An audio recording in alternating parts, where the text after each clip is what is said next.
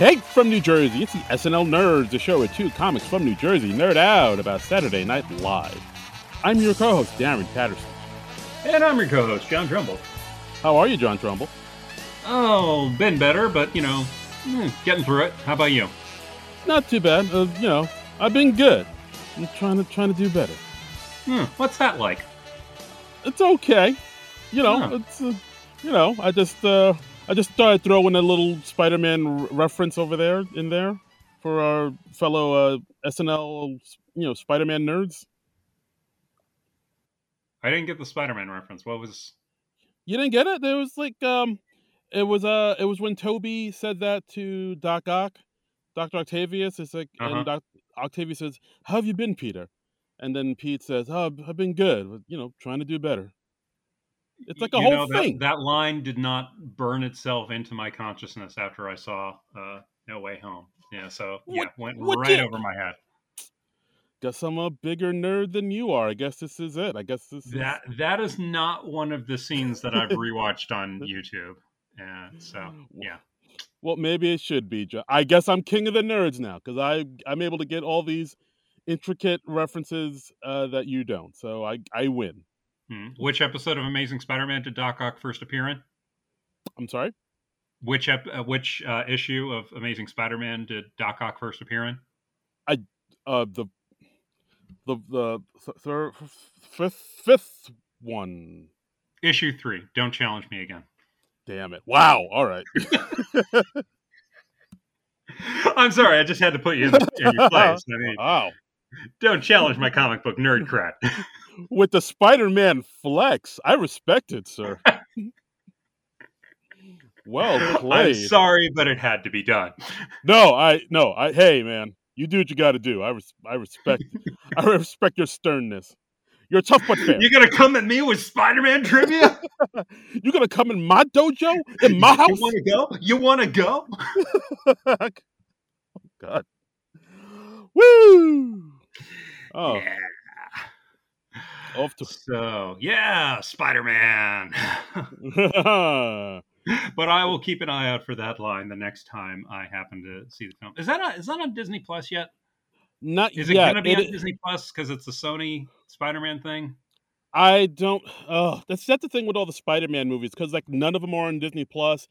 but Right. because they're on Sony, they're like it's in this weird limbo thing where you can see it on like Starz and uh, and whatnot. It's I don't think they're streaming on any platform just yet. I don't think they're on any network or any um See, Any streaming that- pla- that's just not any- right. I mean, Yeah. somebody, come on, let let Marvel just put them on Disney Plus. That's where people want to see them.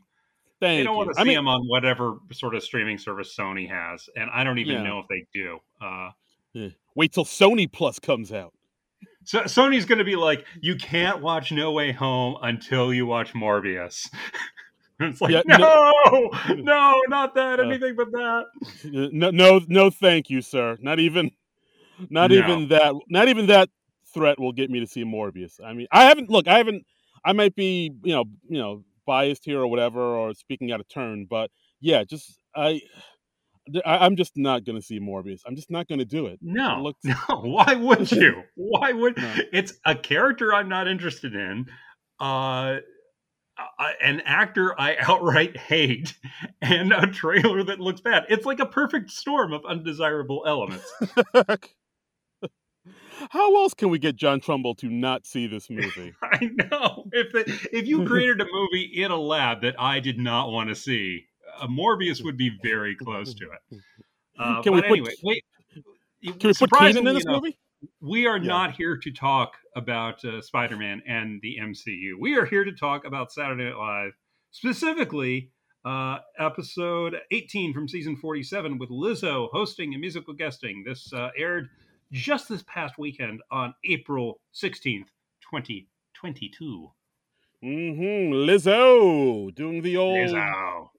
doing the old double duty, guesting and Mhm. musicking. You Can know, she do it? fun when they bring back a recent musical guest to host and also be the musical guest on the show because you're like, oh well, I guess they hit it off with the SNL people when they were there before, and they like that person. Yeah, uh, she was there. She was a musical guest on the uh, on the famous Eddie Murphy episode when he hosted a couple Mhm. Christmases ago, and um, yeah, seems like they like her enough to have ask her to host. Uh, Lizzo's one of those personalities that, or she has one of those personalities that everybody just seems to love her. She seems to just sort of radiate warmth and giggles and light, and just everybody. Like I don't know of too many Lizzo haters. I mean, and those who are are like kind of, you know, horrible dudes that are like, oh, she's fat, and just like, oh, it's just like, dude, you're you're gross. But like, yeah, she's just one of those people. Like once you hear her talk and you know see her, you know her her presence on social media and whatnot, you just can't help but like her. I, I I tell you, I gotta I gotta get me one of them uh, those uh, what do you call them personalities. I I Yeah, hear they're good.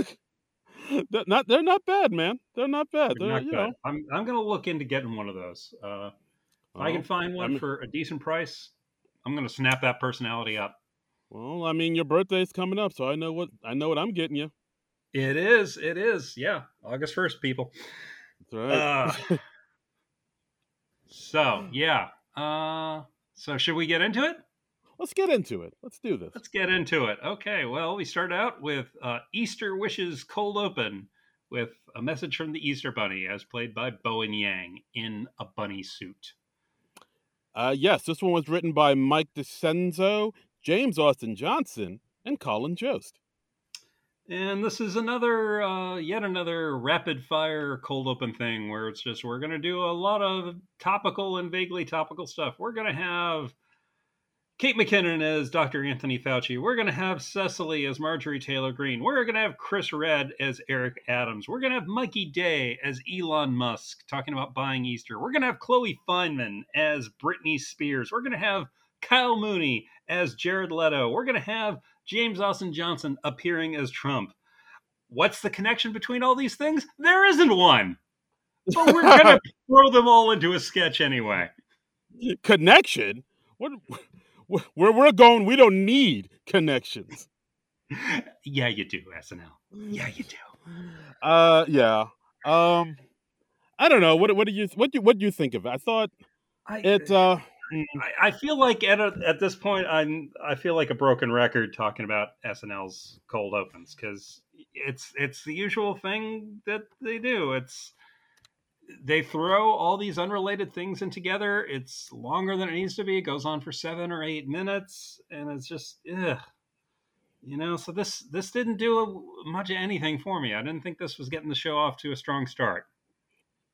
uh, yeah. I'll uh, I'll I'll uh, echo those uh, same sentiments. Uh, yeah. So basically, it's them giving their Easter wishes, which I guess is the connection. Was All- that the connecting thread? I I okay. That's that's what they said. I, no, I'll, I'll. It's a thin connection. It's a thin thread. I will give you that. But Yeah. that was the connection. Um, yeah, it's like uh, Elon Musk making jokes about wanting to buy Easter, and Yeah. uh, you know, M- Mikey Is, Day is kind of. Britney Spears having a baby in real life? By the way. Yes, she is with child. Oh, okay. I hadn't heard that. Um, yeah, Chloe Fineman mentioned that, and I was like, "Wait, is she really having a baby?" Okay. Um, yeah, I I did notice how like when they brought her out as Britney, I think they put her in there because they knew their audience. Because like uh, I mean, I'll jump ahead a little bit. It seems like the audience is really hot, and they're really like f- huge fans of Lizzo. So I guess Well, they sure, figure, yeah. well, yeah, it, no, it seems like the whole audience was just Lizzo fans. Like even you know, I'll we'll hop ahead a little to the monologue when Lizzo says one some of her lines from one of her songs. The audience is just finishes it like you know, call and response style. So I think they Well, I knew mean, that. Go- Yeah, when when somebody who has like a real rabid fan base like her, or like you know when One Direction was on, I remember that, or or BTS, you can hear it in the crowd, and they're just they're all hyped to see that person. So that doesn't surprise me. Right. So I figured they knew that, so they're like, "Oh, okay, Lizzo fans are going to be here, so we need to put in like a whole bunch of like pop culture references and stuff that you know the young people like, like uh, you know, Britney Spears is uh, trending. Let's make a TikTok sketch and and uh, Hmm. so on and so forth. So I think they, because like I did notice when they introduced Chloe as Britney Spears, she got like an applause break. So I was like, "Hmm, oh, it's interesting." Uh, okay. And even and meanwhile, Yeah, like when I- James, and, and nothing for Anthony Fauci and Marjorie Taylor Greene. Right, and uh, James Austin Johnson as Trump again. Like they didn't, they- were just like, oh, it's he's doing this again. Okay.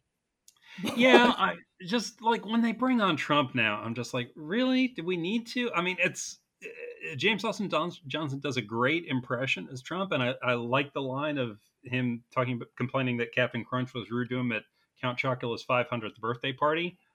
Uh, that was funny, but it's like, is there any reason to bring Trump on? Did he do anything particularly heinous or notable this week? I don't think so.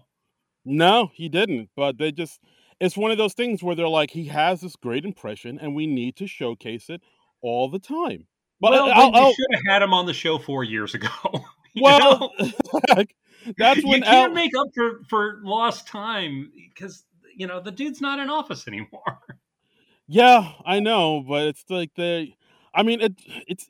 I mean, we just saw his Trump impression on the Jerrod Carmichael sh- episode, and that was like two weeks ago, yeah. and like they're bringing him back, and like it, it does it does feel like a little shoehorned in at this point. it felt impression. a lot shoehorned in. I mean, yeah, you can have him on as Trump like maybe once a month, and I don't think that's pushing it too much.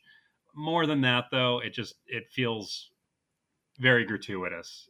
You know, yeah. Like, have, him. He does a strong Biden impression, and Biden's the guy who's actually in office and in the news more. So, right. Let's do I that. mean, I mean, he was he was Biden uh, last week, so that's yeah, something. Yeah. So, so now, and that's yeah. weird too, because this is James Austin Johnson uh, was one of the writers on this. So, like, part of me was thinking, mm-hmm. well, why doesn't he do like another impression other than the Trump impression? Because I mean, yeah, I mean, he's a very versatile impressionist. So, yeah, like, what else you got there, fella? But, uh, you know. I'm, I'm I'm just really sick of cold opens like this, and I hope they work on this for next season. I mean, I know at this point it's too late in the season, uh, so I'm just like throwing up my hands, and I'm like, well, this is this is what it is. This is what they do for cold opens. You know, it's like we don't have any ideas, so let's do every idea. Yeah, like everybody just does an impression. You know, uh, Chris Redd doing his Eric Adams impression that people liked. Uh, yeah. there's, there's, a lot of Chris Redd in this episode and the past few episodes. I think Chris, Chris Redd is like on the rise. I've noticed. Yeah. Um, yeah, yeah and it's just like, all right, these uh, impressions are okay, but we've kind of seen them before. I will admit, Kyle Mooney as uh, Jesus oh no, I'm just kidding. It's Jared Leto did give me a little bit of a chuckle, just yeah. because he said, oh, you know, he's all about uh, you know spreading the love. So you know, hey, if you're if you want to go out there, if you're one of the people that want to go out there and see Morbius, just you know, just please don't review it. Yeah, if you're a person who reviews movies, uh, Morbius is not for you. Um, and as I said earlier, I I do hate Jared Leto, so I'm I'm happy to anyone who bashes him, yeah, I think that's a good thing, and I think that makes the world a better place. So yeah, wow, I'm, I'm for that. Wow, he's just uh, such a pretentious douchebag, you know. God damn, I uh, yeah, it, it, seems like he's just one of those like uh he's just one of those actors that people just do not like, and like well, I, I mean, you read about him, he's like, oh, he's getting he's going method to be the Joker, and he's sending his his cast members used condoms and stuff like the Joker does. Um, you read that issue, right? yeah, and like yeah. he, he sent the, the, Suicide Squad cast a dead rat or something, and then you hear about all this for months, and then he's you see the movie and he's awful in it, and it's like, so why did you do all that crap? you know? Yeah, this wasn't like I mean, I get it when people are method and you know they do stuff that really mm-hmm. kind of messes with their own mind. You know, like you know yeah. people said about Heath Heath Ledger and or or you know uh, like people when do stuff to their own their own bodies, but like when you're doing I, stuff I, to I, other people. Yeah, yeah, and that that's just being an asshole. Um, and yeah, I, was I can't remember who said this, but I was watching this, uh, you know, one of those actors on actors conversations on YouTube because I'm cultured, um, and and and one of the people made what I thought was an excellent point. I wish I could remember who it was that said this. They, they were like, you know, why is it that people only go method when they're playing assholes? you never hear about like somebody playing like oh, he's a wonderful person, so he's like donating to charities as as, as part of his method acting. You mm-hmm. never hear about that. It's always just like, oh no, he's so deep into. So it's just that's a it's just stupid. That's a solid point. Yeah. Yeah, it just sounds like I really want to be an asshole to people, so I'll just tell them I'm I'm being method, and they that way they can't get mad at me. Exactly. Exactly. It's just, uh, yeah, just just act. Yeah, just lights, camera, act. Just act. Just just freaking act. Just Yeah. be annoying when the cameras are on, and then just yeah, you're you're an adult. You can turn it on. Yeah. Yeah, just do your make believe when the cameras roll there, clown. You know, like uh, Daniel Day Lewis can do it. Everybody else, no. Okay. Exactly. Daniel Day Lewis should be the only method actor. He's it. I'm putting my foot down. Wow. Your left foot. Everybody else just stop. Yeah, exactly. Anyway, I didn't think it was a good cold open, and it, it didn't get the show off to a good start. Uh same. It was uh it's pretty weak. All right. So moving on. Uh, Lizzo's monologue. Uh yeah, monologue written by Mike DiCenzo, Vanessa Jackson, uh Lizzo herself, and Jake Nordwind. Um Mm. yeah. She comes you know, Lizzo comes out, sparkly blue outfit looking like a you know, like a big old like a pom pom type of thing. Or like one of those I uh like a big blue bird, like Hmm. like Big Bird, but blue. right. Or like one of the old I, I uh, think I think there's a blue Big Bird in Follow That Bird. Oh god, that's that scene was that scene was heartbreaking. I, I, remember, I still remember seeing that as a kid, and it just like traumatized me. Oof. Um, but uh, yeah, she comes out like you Yeah. know, like uh, one of the like one of the old fry guys from the McDonald's commercials, and uh, Oh, Yeah, I like just- that. Yes, Right? Yes. I remember the Fry Guys. remember the fry guys? I miss the Fry Guys. They should bring the Fry Guys back. I miss the Fry Guys. I miss Grimace. I miss the Hamburglar. Oh yeah, we we miss them all. We miss that little uh, early bird that that uh you know that was there for McDonald's I, morning I could breakfast. take or leave the early bird, but uh, yeah, Uh. the the other we, we need the old McDonald's mascots back. Uh, Ronald just isn't May- enough, and and you hardly Mayor even Mc- see Ronald anymore. yeah, where's Mayor McCheese? Did he get out of politics? We need Mayor McCheese. Yeah, was was he indicted for something? What what happened to Mayor Oh. McCheese? oh, you didn't hear about the scandal? I did not. Oh no! What Oh. who did they catch Mayor McCheese with? Is is Oh, this you- going to like shatter my admiration for Mayor McCheese?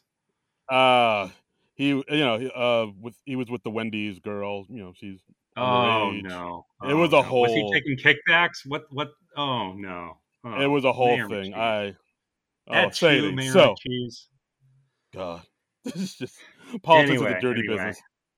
Liz, Lizzo came out and she said she's going to break the record for how many times "bitch" is said on live TV. Uh, admirable goal. Absolutely. Uh, her mom is in the audience. Point gives a shout out to her mom. Mm-hmm. That that, that was sweet. Um, and uh, again, like I really thought, or it, not I really thought, but it was like a lot of the people in the audience were straight up Lizzo fans. You could tell Mhm. because she was making references to things that she's talked about online, like you know her her adoration and love for uh, Chris Evans. About you know Mhm. the rumor about her getting pregnant by Chris Evans. Uh, it's like I said before, where she said some lines from a song. You know, I just took a DNA test. Turns out I'm 100% that bitch. Like uh the audience finished it for her. Like so they the audience came to play. Like they were they came to see Lizzo and they were just ready to support whatever Lizzo did on the show. Big Lizzo heads in the Yes. audience is what you're saying. Liz, Lizzoholics. Lizzoholics? Lizzo Lizzo, Lizzo- yeah, Lizzo And maniacs? I don't know. yeah. I don't know. Lizzo stands. Yeah. Yeah. So Uh, um, this was this was decent. It was it was fine. Uh, I mean, didn't didn't blow me away, but it, but it was fine. And you know, she's she's got an infectious enthusiasm, which is nice to see. Yes, I, I would say that as well. Like she once you see her and talk to her and just like I said before, she's just like a just a big old lovable, you know, just ray of sunshine, just a big old basket of love. Mm-hmm. All right. So uh, moving on, we got our first sketch, uh, trivia game show. A game show sketch, really? They're going Huh. to the game show sketch well once again. That that well is not dry yet. They are just pumping the last few drops out of that and Can we yeah, sucking can we just game show sketch teat. Yeah, I mean, can we talk about this for a minute? Like they, this is the third time they've done this in a row. it's it's becoming a problem. It's I mean they've always done a lot of game show sketches, and I and I totally get why because it gives you an instant structure. You can you can involve a number of people. You you just kind of plug into that game show formula. But yeah, three game show sketches in a row. I mean, just last week with uh, Jake Gyllenhaal, they did the uh, "Why'd you post that?" Right, you and, like and it? again and it's early in the show it's always it's it's like whenever they have a game show sketch it's like the first sketch out of the gate because they're always just like ooh game show sketch Yeah, and on the Jerrod Carmichael show, they had uh, "Is My Brain Okay," which was, like you said, the very first sketch after the monologue. yeah And it's like, I, as soon as I it's saw that, as soon as I saw this, them setting up for it, I was like, really? We're doing this it's again? it's just it's a little too formulaic it's you know and and snl i mean it is a formulaic show and it has a definite structure you know you you you do the the cold open you do the monologue you have a few sketches you have uh, you have a pre-tape and then you have the musical guest and then you have weekend update that's fine but it's like you should vary up the content of the sketches more Yeah, this is I. no it- It's like I said, like as soon as I saw them, and like I'll admit, some of- sometimes they do work. Like some of them are like, uh, "Why'd you post it?" I, I, I'm on the record saying I liked it, but I mean, i just mean to, like as a sketch in isolation i thought this was good i thought this was fine but it's just like i i could have done without seeing another game show sketch for another month you know and i don't think that's too much to no, absolutely. I mean, we have all these new writers, and like we're just kind of going to, we just they're all following like the same formula that we've been doing for for months now. I'm like, let's shake yeah shit up. Come i on. i just i just feel like it's a bit too much of a crutch for the show and i, I want to do like a game show sketch intervention with the snl writers That now that's a sketch. Yeah, I mean, yeah let's do that let's get meta with this Yeah, um, a game show know, just, just. Lorne being like, you know, people, I'm getting concerned about the game show sketches. I feel like we're we're going to this well a little too often. I can quit any time, Lorne. What are you talking about? yeah. um, and and it is too bad because I thought this was a funny sketch. We we had Kenan hosting. He has a funny name. His his host name is Clint Latoris. Uh, we've got. Ego, Lizzo, and Chris as the contestants. And the the twist in this is that uh, they're they're answering trivia questions, but Lizzo's character doesn't want to admit when she's wrong. She says something like the Robert F. Kennedy Airport when it's really the, the JFK Airport, and she's like, "Oh well, I should get some of his money because because I answered right too." yeah, I, I got him halfway there, and Right. like, uh, and then Kenan's like, "No, you said Robert F. Kennedy, not John F. Kennedy," and she's like, Yeah. "Bet you know what I meant." Yeah. Uh, and then and then she says she doesn't want to play anymore. And then she says the host hates women. And then she starts complaining about the hotel they have her put up in. And it's all funny stuff, but it's like, uh, yeah, I did. I didn't need to see another game show sketch. I'm I've seen plenty of game show sketches. Yeah, I mean, I th- I think that's the thing with the sketch. I did like the sketch as well. I liked how, well, I mean, for Yeah. one thing, th- that the fact that they had the host anchor this sketch, like right hmm out the gate, I thought was an interesting choice too. That's Um, nice to see. Yeah. Yeah, yeah, and uh, like I do like the fact that it kind of starts off with Lizzo being the crazy one, and you know the host Kenan being the sane one. But as the sketch goes on, like the other contestants become as crazy as Lizzo and start agreeing with her about like Kenan being a gaslighting and being a narcissist and Yeah. uh, and stuff like that. Like I mean, like if, if I just watched this in isolation, it would have been fine. But coming on top of all the other game show sketches they've done lately, I was just Yeah, yeah, I, I think that's the thing. Like it, it is a good sketch, but the fact that it's it's our third sketch, our third game show sketch in a row takes away points because it's like yeah, uh, they're doing this again. Uh, also, hmm the sketch was written by uh, Rosebud Baker and Michael Che. hmm, yeah. So Uh, but yeah, so I mean, off to a okay start, I'll say. Like if I I did enjoy the sketch, I did think it was funny. I thought Lizzo, Yeah, you know, uh, I- held it down, as kids say. I mean it's it's definitely a better sketch than than the cold open, which was just had no Yeah. real reason to exist. Um, but, but yeah, I'm not I'm not feeling great about the show at this point. You know, they've they've done better and they they are capable of doing better. yeah. But I mean, well, um, I will say the audience is loving it. The audience is really Mhm. hot this this episode. Yeah, yeah. Um, so next we had, uh, you know, again like the SNL formula, uh, we do a first sketch. We're doing a pre-tape now. Um, Yes, right. and and we don't have Pete Davidson there this week to rap a song, so we we're we're doing we're doing a TikTok sketch with just uh, Uh, somebody somebody scrolling through TikTok when they're supposed to be uh, studying. Right. And like I said, this is again, this is like uh the sketch I was talking about with them saying, "Well, we know we're getting Lizzo's audience, so let's put in Right. some stuff that we know they'll like." And you know, they're young people. The young people they like the TikToks. And um Let's yeah, do so something that kids will really like when they're smoking a big cigar. we got we got the youth appeal. Uh, yeah, so this is another sort of rapid fire thing where it's just parroting uh, TikTok, TikTok videos. Uh, this didn't do much anything for me.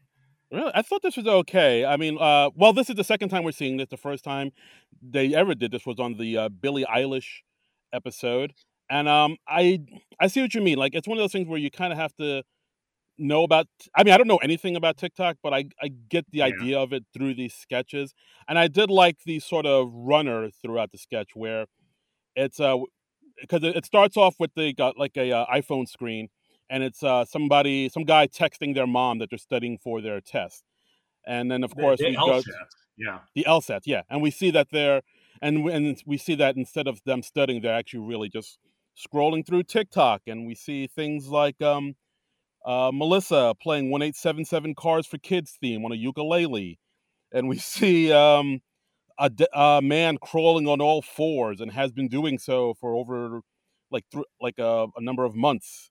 And then we it Right. cuts to um, a podcast with Sarah Sherman and Lizzo talking about their favorite curse words and um, somebody scaring their grandmother with an air horn. Um, and it's like one of those things. It's like like you said, like very rapid fire, very quick. Um, you know, type of type of sketches. And throughout the whole thing, we see the mom retexting back her son or daughter. I don't think they ever said what was the son or daughter, but like saying, "Hey, I got you some snacks for studying," and it's we see it's Go-Gurt, and then the the person texts back, "Oh, that's the wrong flavor," and then they text back, "What? You're 27? What do you mean it's wrong?" yeah. So uh, that's like a little like oh, a little some little background on the person scrolling I- through the I- phone.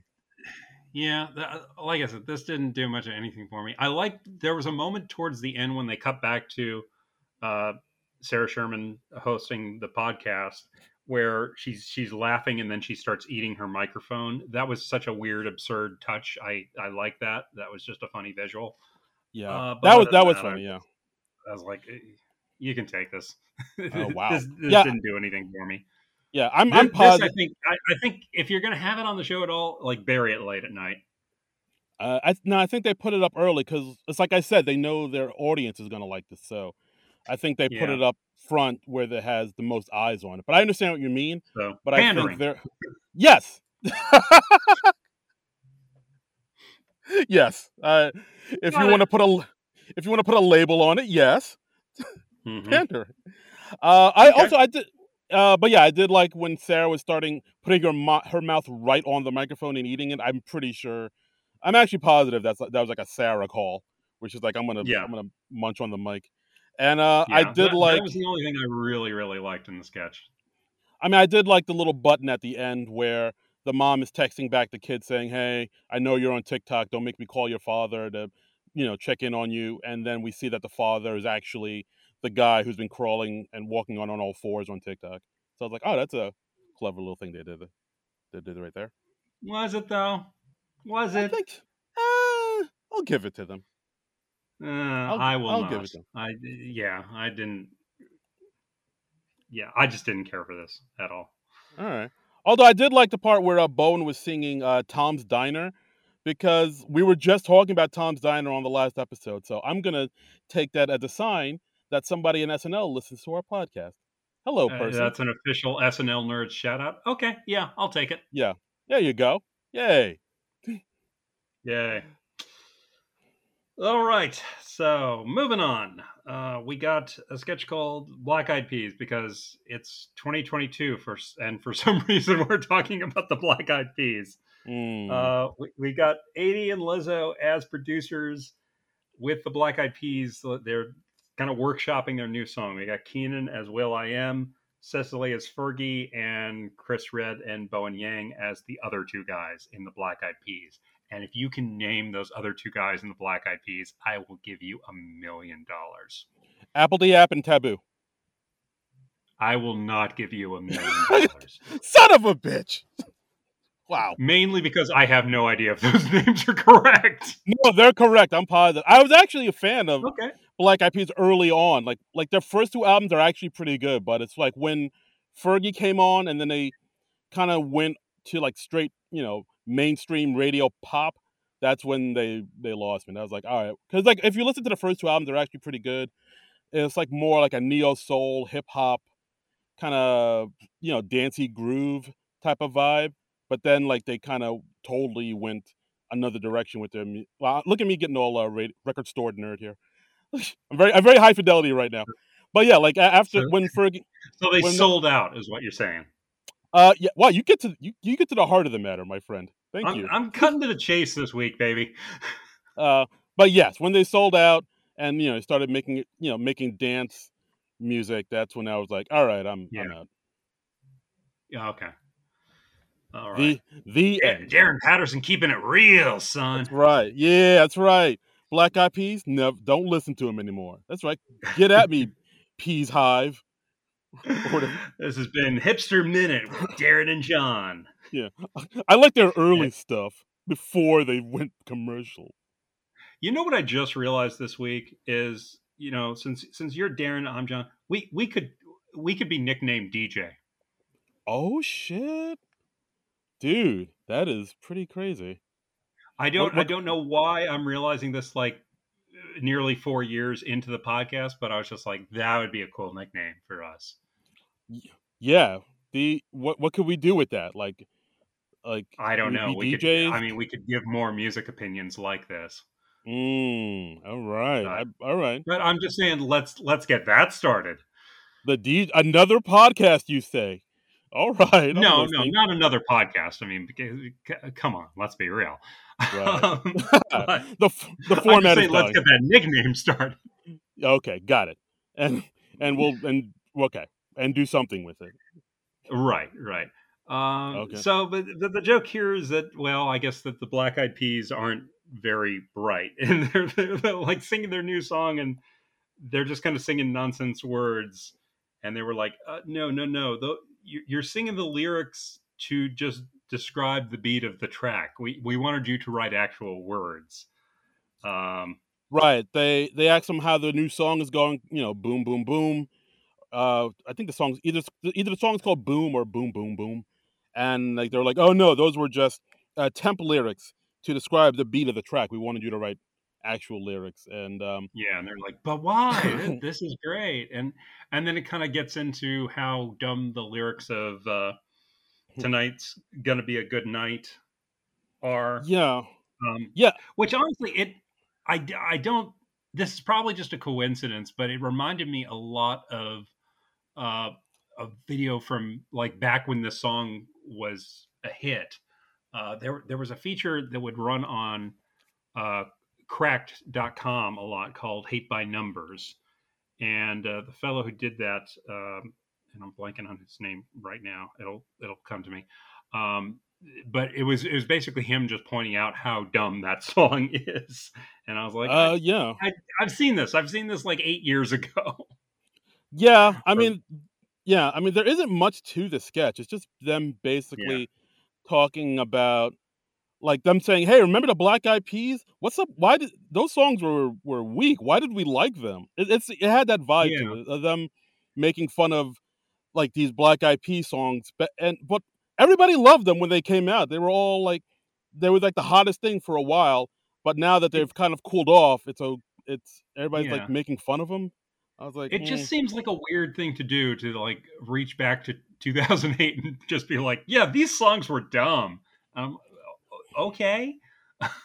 yeah. I mean, that's an that's I don't know thing. if that's a thing that needed to be said at this point.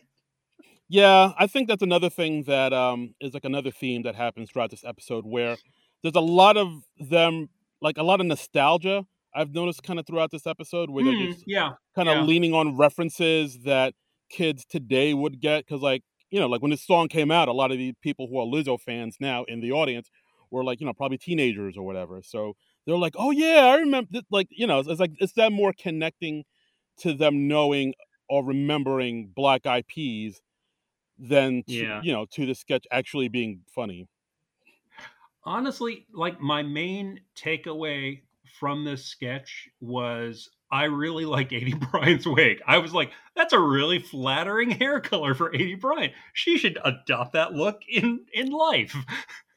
yes girl yes Yeah, Uh, I'm just I, I, I you know, sometimes I just notice the wigs when the, the sketch isn't grabbing me. Sometimes I'm just like, that's a nice wig on that cast member. They should they should start looking like that for real.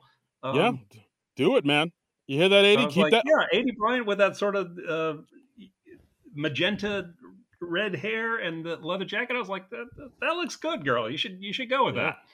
that. Aidy hold on when you leave the show hold try to take that wig home hold on to that wig Yeah, yeah, hundred percent, hundred percent. Go go mug Uh. somebody in the hair department. this is a stick up Yeah. um but yeah overall i thought the sketch was pretty weak um it seems like at one point they were even trying to make a joke about their uh, let's get it started song but Yeah, it seems like the audience maybe didn't get it. it it didn't hit because you know the original title of that song is let's it, it's not started but it's another let's word get that, our word. Um, and then they Yeah. changed that so that they could get more radio play. Uh, because, Exactly. as we said, sellouts. Um, oh boy you should have kept it real and kept the R word in that song. No, That's that's, not the right. stance I'm taking. Um, oh god you should have gone full or yeah. Again, reaching Ugh. back to 2008. Uh, what, but man, that's there was a lot of R word stuff in pop culture in 2008. What what's the deal with that? yeah we we we try not to talk about that That's like that's like I'm sure like the last time it was widely I don't want to say acceptable, but consider considered not horrible to say that word. i think so yeah that was Yeah. uh it, and then, and then it, it seems like that year or soon after everyone sort of sobered up and was like oh yeah we shouldn't be saying that should we yeah that's Yeah. a bad idea It is like even if you watch like um like The Hangover, and there's Yeah. they they drop that f you know the f bomb the derogatory term for a, a gay person like Yeah. in the first like the first ten minutes of the movie. oh I'm yeah yeah paging dr f word yeah Yeah, I was like, whoa, you can't even get close to doing that nowadays. yeah and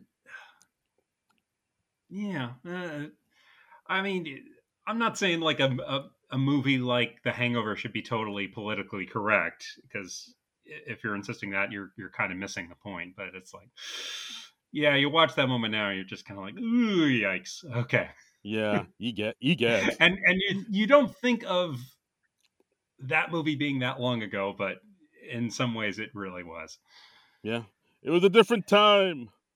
Yeah it was a different time in 2008 we didn't we didn't know any better Yeah, who who knew? We didn't know anything. We didn't have i your fancy iPhones. We were still working on uh, blueberries or blackberries or whatever. who, who knew i mean have, had we even elected obama yet uh i yeah i No.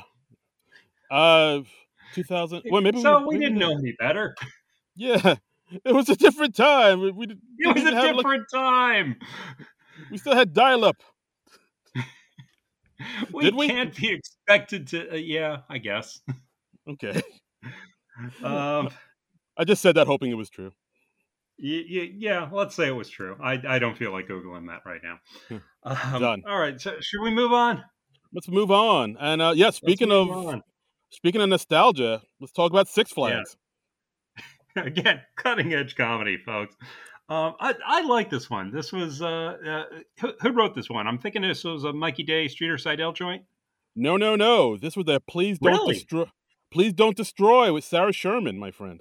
Oh wow. Okay. Well, I stand corrected. All right. Well, Mhm. I mean, we got we got Lizzo on a date with Mikey Day. I mean, Mikey Day was featured prominently, so I was, I was thinking he had a hand in writing this one. yeah, no, fair Um, enough. I I'm just gonna say, uh, Mikey Day. He seems a little too fragile to date Lizzo. He is a whisper thin lad. Some people like a challenge. Uh, yeah, I guess so. I guess so. Um, uh, so so they're they're going back to Lizzo's place after the date. The date went well, and uh, we meet uh, Sarah, Sarah Squirm, Sarah Sherman as Lizzo's grandpa, who turns out to be the Six Flags guy Yeah, from the way commercials, who, who would Yeah, dance to the. Uh, yeah, and the way the way Sarah plays it, it's like very over the Yeah. top. Well, yeah, I mean, if you're playing the Six Flags guy, that's the way to go. I mean, uh, people still remember these commercials. They haven't run them in a long time, but it was it was like an old, it was a young guy in old guy makeup, and the joke was he would just dance real energetically because Six Yeah. Flags is so incredibly fun. I guess. Yeah, and that that was pretty much yeah, that was it. But it was a it was a big thing. Like when did those commercials air? It, it has been a while, but yeah, that it was one of those Uh, things where like people were like, "Oh, it's a Six Flags guy!" Hey, They they ran for years. If you told me that's that campaign started in the '90s, I would not be surprised. But they were running them like well into the 2000s. Um, absolutely. and yeah, and it was it was always like sort of half funny, half disturbing. Uh, Yeah, because like it's, it's just got that that weird sort of unnatural uh, thing. It's uh, uh, He- he- uh, like what's what's the term for it when they're um, old. like when you have the CGI people, but it's not quite right. Um, Um, what do don't they call that? The the uh, I I don't know. I don't. I don't no, I it's don't not. It's not the. It's not the Mandela effect. It's uh. God, I'm gonna try and Google this. Uh, Okay, well, while you're googling, um, I'll I'll keep talking about the this Yeah, fine no, sketch. And uh, yeah, so we have Sarah Sherman uncanny as valley, the uncanny valley effect. There's a Oh. bit of an uncanny valley thing going on. never heard that before. because it, well because it's like with with cgi people in particular like you can get very very close to real people but if if you're not too cartoony with it if you're go, if you're going for like a realistic cgi person they call that the uncanny valley because you can never quite get there um, so if you watch some movies where they're trying to do that it's they call that the uncanny valley because they can never really cross it Oh wow, you know where Okay. where just it's just spooky I did not know that. Look at look at Yeah. you teaching me. How about that?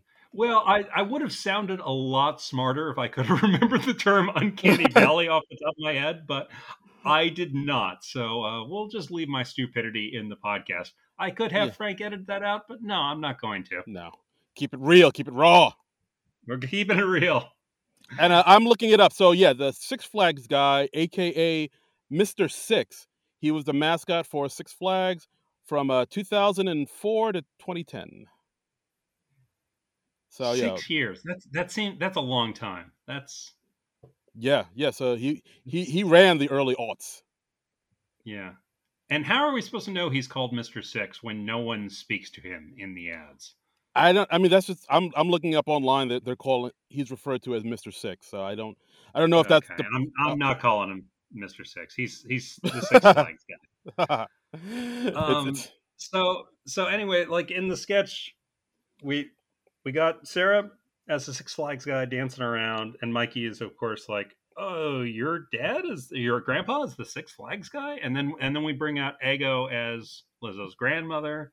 She's also a Six Flags guy. Uh, then we got you know it's my poker night with my friends, and we get we bring out Aristotle, Kate, and Kyle as three more Six Flags guys. And Mhm. uh, I I, I kind of like this just because it was so weird and random. Uh, and Very much funny so. to see people imitating the Six Flags guy. Uh, yeah, I I enjoyed that. I also like the sort of other jokes that um Lizzo was making throughout the the episode because like as all these um you know Six Flags guys keep coming in, like they they still try to you know try to you know have some intimate moments and try to get it on. And so Lizzo's like saying, "Hey, so are are we gonna plow or nah?" And Uh-huh. and then um I think Mikey said, "Well, I- you know, I, I want to have sex with you, but I'm afraid of making it too much noise." And then Lizzo says, "Trust me, you're not gonna be able to make to make any to make me make any noise."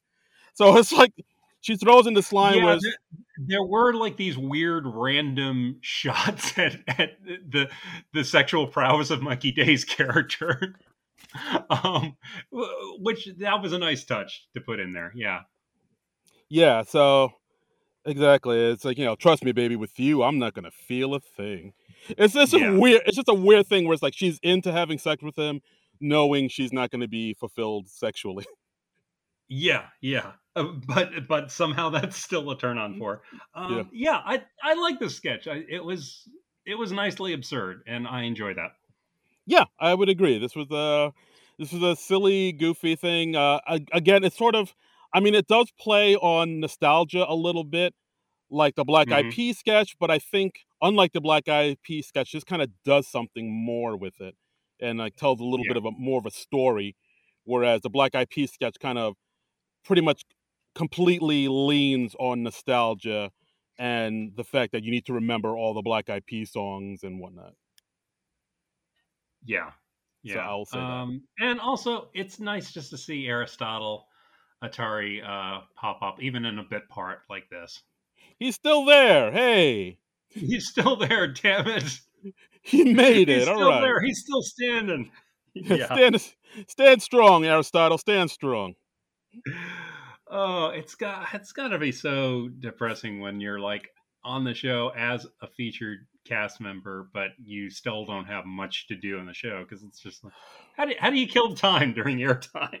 It is do you weird. Are you are you just like playing go fish in your dressing room? What are you doing? I don't know. Just just on his, he's just on Twitter being like, "Hey, where's Aristotle? Where's Aristotle?"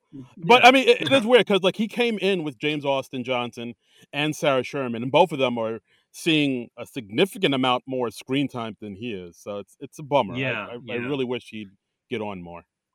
Yeah, it's always weird when a few people seem to get uh, left by the wayside, and I hope that that doesn't happen to him because I want to see more of what he does. I, I just hope he gets more of a chance on the show. Um, Absolutely, we stand by you, but we'll- Aristotle. you know, but hey, we'll see. I mean, Andrew Dismukes, late in his first year, he he finally had a breakout on Weekend Update, and that really seemed to secure his spot on the show. So maybe, uh, hopefully, something like that will happen for Aristotle. I think I don't well. know, but I think he Um, had that. Like I think with uh the the sketch, the uh the Angelo sketch and the Laughing Tosh three thousand. I think I thought both of those would have been enough to propel him to get more screen time, but it just hasn't. I don't understand why it hasn't. Like because both of Well, those then I things got nothing. then all hope is lost. I, I don't know. I mean, I, I tried to explain it. Uh, you didn't like my explanation. You're like, no, no, he's already had a breakout. Well, okay. okay, and that's the end Maybe he needs a third. I don't know. Yeah, he needs to have a third home run. That's it. That's the ticket. I don't know. Uh, anything else to say about this one? Uh, no, I like this one. I thought, I thought it was pretty uh, funny. Yeah, And, I- this was good. It was good stuff. absolutely. Uh, next, we have uh, Please Don't Destroy returning with another fun pre tape. Uh, this is called Lizzo Has Writer's Block, where it's just Please Don't Destroy guys. They're talking to Lizzo, and she's fine about hosting. She's stressed about being the musical guest, and she needs two new songs uh, very Right. quickly because she has to go on in 10 minutes. right, So exactly. she's like, Come on, guys, write a black woman anthem for me. and of course, they're like, yeah, we can't do that. Can we write a white man anthem? And then they immediately like, yeah, no, let's not do that. We shouldn't do that. yeah, yeah. And then uh, Andrew Dismukes is leaning in, and he's like, "Ready, uh, Lizzo, we're ready for you now." And uh, hey, we're gonna uh, just so you know, uh, we're gonna kill you if the songs aren't great. Yeah, I like I like that random touch. Uh, I like Yeah. that Lizzo has a crush on Martin for some reason. Yeah, uh, that that's a nice little thing too. I like how, like Mhm. you said, Andrew Sh- Dismuke says, "If your songs aren't good, I'm going to kill you." And then Liz- Yeah. Lizzo says to the guys, "Can he do that?" And Yeah. and the guy's like, "He's done it before." Oh yeah, yeah. So I like that little nod of, "Yeah, we he's he's Andrew Dismuke has killed before, and we we keep yeah, him around yeah. still." He, he, and he, apparently he specializes in killing SNL's musical guests, which is why you haven't seen some people back. Oh boy, And I'm just glad that now the truth is finally coming out. that's right. Andrew Dismuke's serial musical killer. Yes. That's right. Nicely phrased. I wouldn't adjust the phrasing on that at all. Part don't. Please don't. Don't. Don't. I wouldn't I wouldn't want you to. Don't do it. yeah, that was your uncanny valley moment. That's right. Uh, bringing it back, ladies and gentlemen, bringing it back. so so eventually they end up writing a song for Lizzo uh, called "Horny Zookeeper," uh, which you know, fun song. Yeah, because like I think they want to throughout the sketch they want to pitch Lizzo uh, a sketch idea, but she's more concerned about the songs, and so at the at Mhm. ve- at the very end they picture they pit she says, "All right, just pitch me the sketch idea," and it's for horny zookeeper, uh, zookeeper that's really horny, and that gives her the idea to come up with the song "Horny Yeah. Zookeeper."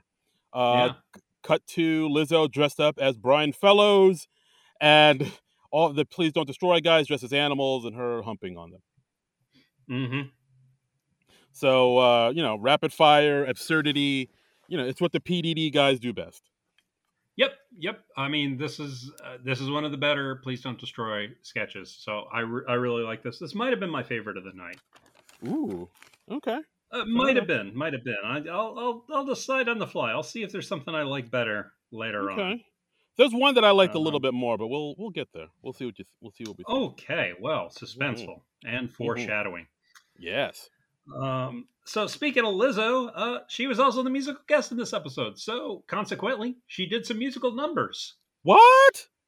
Yeah, I know, I know. Uh, she did her first number about damn time.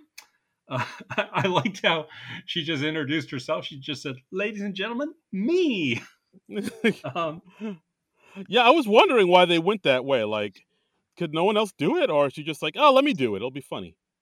I mean, it, usually when somebody's acting as the host and musical guest, they have like some cast members introduce them or or something like that. I remember one time where it was just uh, Justin Timberlake. She he he just said like, you know, ladies and gentlemen, make some noise, um, and that was that was a fun way to start it up. But yeah, it's always interesting to see what they do when the uh, the host is their own musical guest. Um, Yeah, I But, think there was once. yeah, there I, was once. I like this number.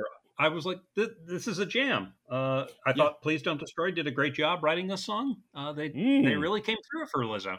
Yeah, I had no idea, but yeah, here we are. But uh, yeah, um, uh, about damn time. That, like I said, so I'd I'd be very surprised if I don't hear the song playing throughout this summer. This has this is a strong contender for song of the summer. I think it's like It's uh, a it's a catchy, catchy song. Yes, this could be the song of the summer. I think we we're declaring it now. We're calling it now on bam, April seventeenth.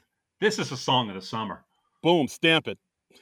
Yep, boom. Yeah. SNL nerds approved. Yeah, it's like song a very of the summer.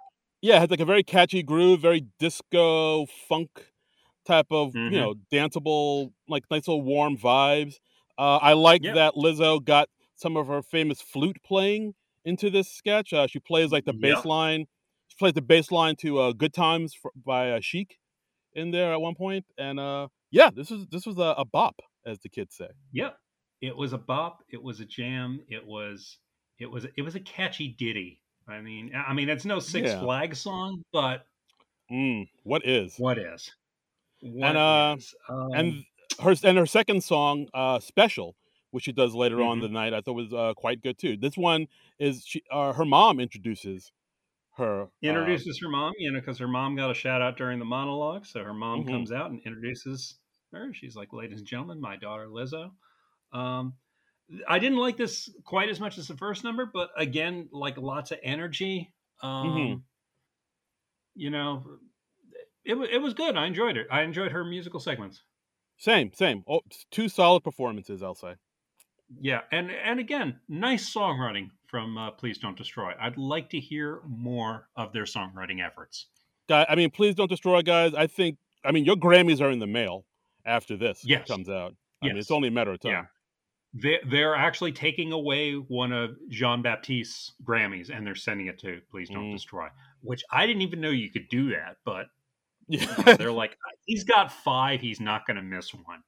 yeah. So I was, yeah. We they're, they're they can't make new ones. They have to like recycle the Grammys. Like, right, but- right. I mean, it's they're just going to like cross out Jon Batiste's name on the engraving and then just scribble in "Please don't destroy" above that. But that's that's fine. It's still perfectly legal.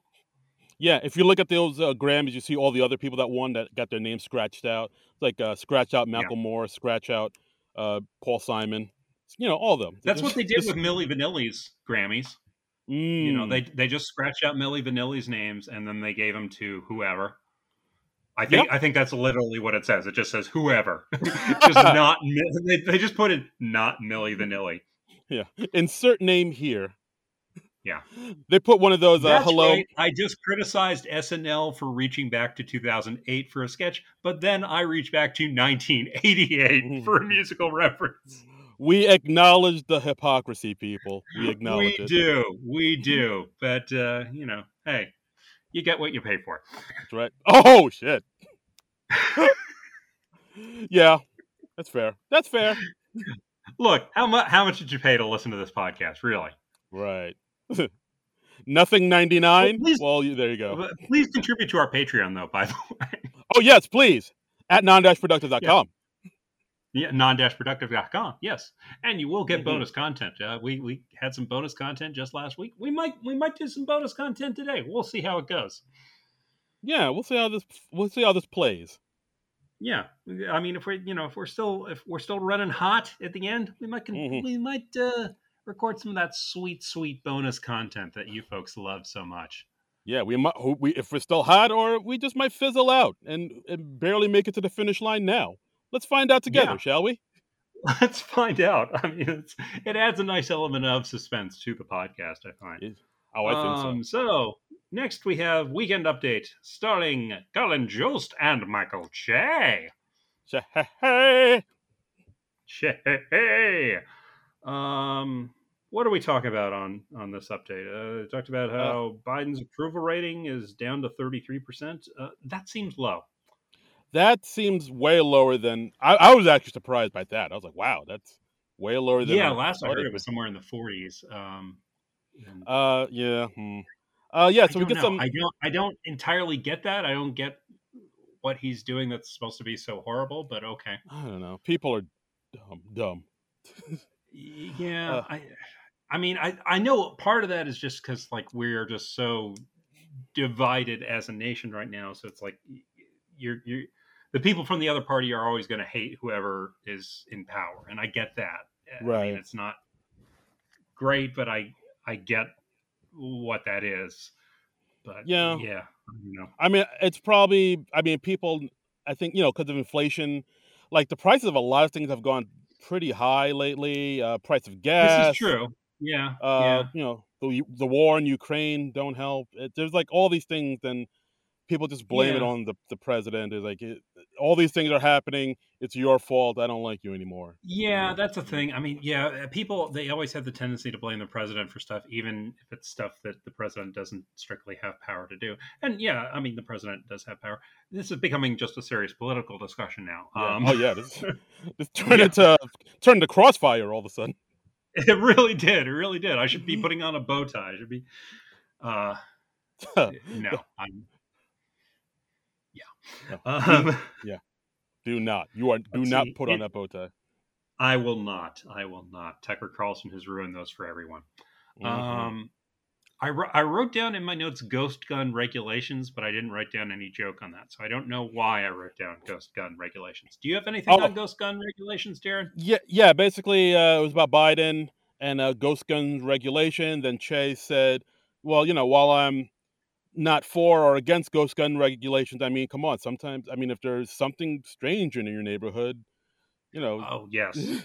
yeah. the- the- yeah, exactly. They, they put in There a we go. little Ghostbusters little joke. Ghostbuster. Well, that's cute. Okay. Yeah. Um, I liked.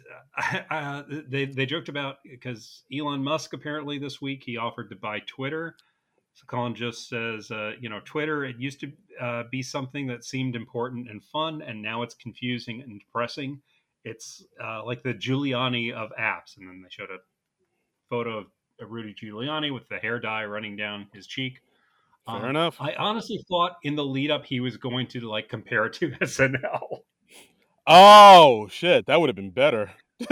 I think that would have been better. Um, but you know, the oh. Giuliani punchline is is good too. It's yeah. I mean, it's low hanging fruit at this point, but because again, yeah. you know, did Giuliani do anything in the news this week? I mean, hey, I'm all for making fun of Giuliani, but yeah, he's not really. I don't know. I don't know where he is. I don't know what he's up to. Uh, who knows? He's just yeah. roaming the earth like uh, Caine in Kung Fu. Um, there was a really stupid joke, but God help me, it made me laugh. Uh, Colin was talking about there was apparently a man who somehow got a small dumbbell stuck up his anus. And he said the doctors pulled it out, and then the man immediately put it back in his anus and said, "That's too." I, it's a dumb joke, but God help me, I laughed. It's so. a yeah. It's it's fine. There's no like, shame. I didn't that. see that coming. That that that's a solid joke. I like the concept of he was doing reps. Yeah, you know, you gotta. Do you have another way to work at Uranus? That's all. I, I mean, because you know, say. it's all about the repetition. that's right. No pain, no gain. Hmm. Uh, um, yeah, that was, and... that was a solid joke. I uh, Che had that one joke I liked about the uh, driverless car getting pulled over by a cop, and somehow somehow the cops still managed to shoot an unarmed black guy. That was great. That's a, a funny joke, a, a, joke that has a real point to it. Mm. Yeah, that was great. That was really good. Dark but good. Dark but I mean accurate. Yeah. sadly. Mm. Um. I mean, you know, what are you going to do? I mean, what are they going to do? You know, not shoot unarmed black men? That's crazy talk. They got a quota. got a quota. I mean, yeah, it used to be for writing tickets. Now it's for shooting unarmed black men. Yeah, time on, moves man. on, people. Exactly. Come on, man. think of think of the cops. yeah. Um, and then we we had a single uh, death segment. We had Melissa as Colin Jost's driver, uh, Cesar Perez, uh, who's sort of trying his hand at comedy. He's he's got the mind of Mencia that's right. I liked how this started off. I was gonna say I like yeah. how this started off with uh, Melissa's character. Say, I think it's spelled it's Caesar, but for some reason, Colin said it's Caesar, which I thought was interesting. But I liked it how it started off with um, Caesar uh, saying Colin's address. Like, hey, Colin Jost, two eight seven Northwood Drive, right? And it's like, yeah. yeah, you didn't you didn't have to give out my address. Yeah, yeah. Um, so I mean, here he's he's he makes a joke about his nephew Carlitos, but then he immediately feels bad about it and, and apologizes. But then you know every joke is about his nephew uh, Carlitos in some way, and he apologizes after every joke. oh, excuse me, a uh, little hiccup there. Mm. Um, that's some of that bonus content we were talking about. Yeah. so I hope you enjoyed that. Um, hope I'm not hiccuping for the rest of the podcast. That would be bad. Oh boy. Um, I I wasn't too nuts about this. It would it's nice to see Melissa get something on the show, but I didn't feel like this was her strongest material. I I thought it was okay. I liked for mm-hmm. some reason I think I think th- for me the thing that made it work is like Melissa's reaction every time she realized she made yet another joke about her nephew Carlitos. Yeah. Like the yeah, look on her like face was forgotten like, it all. Yeah, like the look on her face I think is what sold it, where she was like, "Oh God," and like how yeah, she, I mean, I, I I think the I think the performance was good. I just didn't think the writing was uh, terribly strong. Yeah, I think uh yeah, I think that's it. I think the, the jokes the jokes themselves were like, all right, that's like at one point she's he's you know, uh Cesar doesn't want to make fun of his nephew, so he makes fun of uh his uh, abuelita. So she's like and she said to like, "Oh, my skin is so dry. Why does why does Carlitos keep making why does Carlitos keep taking my lotion?" And then she Yeah. immediately has that like look on her face, like, "Oh God, why did I say that?" Yeah. So and, and like you know, and he you know, and uh, Caesar looks into the camera, giving an honest apology, saying, "Hey man, you can be a gross little nerd your whole life. It's okay, man." yeah. So I there was there was I like the performance better than the jokes. I, I think that's yeah. Yeah. Same. for me. Same. But, so yeah. and I mean I think that was pretty much it for update, right? Or any other notable moments? Uh, no, that was pretty much it. It was a pretty quick, short update, and uh, of course, Yeah. uh, like we um, all, uh, they always do when somebody from SNL passes away, they we get a title card from uh about the late great uh, Gilbert Gottfried, who passed away this week. Yeah, that was that that was a shock this week. Um, yeah, he pa- they announced his passing on Wednesday, and uh, he apparently been battling, uh, I believe it was muscular dystrophy uh, for some time. Right, like he had some red. I didn't even know he was sick. I don't think anybody knew. It's like a this is like Yeah. Norm all over again. Like no one knew he was battling this disease, and uh, Mhm. he just passed away so suddenly. Um, yeah, I mean, uh, Yeah. should we get? Do you want to talk about a little bit uh, about uh, Gilbert? Well, I mean, um, I think uh, it's probably not commonly known that Gilbert Gottfried was an SNL cast member for a brief period of time. He was part of the first group that came in after the original cast all left. So he was on season six of SNL. Uh, the the Jean, uh, how do you pronounce her last name? Dom- Doumanian. Yes, that's it. Okay. Uh, so he was part of that era of SNL, which is, you know, not one of the show's highlights. And uh, yeah, he. So, but I mean, he he of course went on to bigger and better things, and best known as a stand-up and an actor and, and a voiceover artist. Um, Yeah, he. I mean, that voice. It's it's like so recognizable as soon as you hear it. Like, uh, yeah, you know, yeah, uh, you know, it's just one of the voices where he's like I gotta put that voice in my TV show, my movie. You know, of course, people know him as Iago, the parrot from Aladdin, uh, the Yeah. Aflac duck. Uh, as far as movies goes, you know, Problem Child, and like you know, just tons of other movies. Like he he was just one of those characters where, like he was he was literally one of a kind. Like I like I think like I don't know too many people that were trying to replicate what he was doing because I don't think anybody could. Because like the yeah, way yeah, he he was one of a kind. Uh, like another one of my favorite roles of his is he played uh, Mr. Mxyzptlk on uh, the uh, Superman the animated series. And Oh, he wow. was he was just brilliant in that. Um, go look up the episode uh, Mixyaz Pixelated um, on on HBO Max. It's it's streaming there. Hilarious, hilarious. Um, very funny stuff, and it's a lot of that is because of uh, Gilbert Gottfried's performance. Very, very funny. Right, uh, but yeah, So- he we lost him this week. He will be missed, and uh, you know we'll give you guys a little peek behind the curtain. Uh, next episode, we're gonna we're gonna give him his his due. We're gonna have a whole Mhm. Gilbert Gottfried uh, episode dedicated to the man, the myth, the legend, the voice, Mr. Gilbert Gottfried.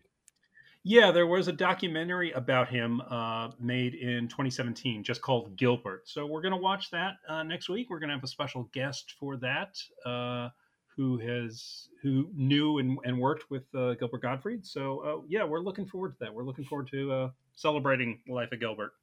Right. And uh, yeah, and also again, like if you didn't know that he was on SNL, like I highly recommend you, you know, look more into it because like he did, there are a few SNL uh, Gilbert Gottfried sketches on YouTube that not too many, it's like maybe like three or four, but you can give them a look see and see what it was all about. Yeah, that whole season Yeah. six, like if you read into that, if you don't know about season six, I highly recommend you read about season six because that, holy moly, that that's a story. What happened that season? Yeah, maybe we should do an episode about uh, just season six over the summer and, and see what we can dig up on that because that's that's one of the errors about the show because it's you know before our time. I don't know too much about it, and you don't ever see that pop up in the reruns because it's just.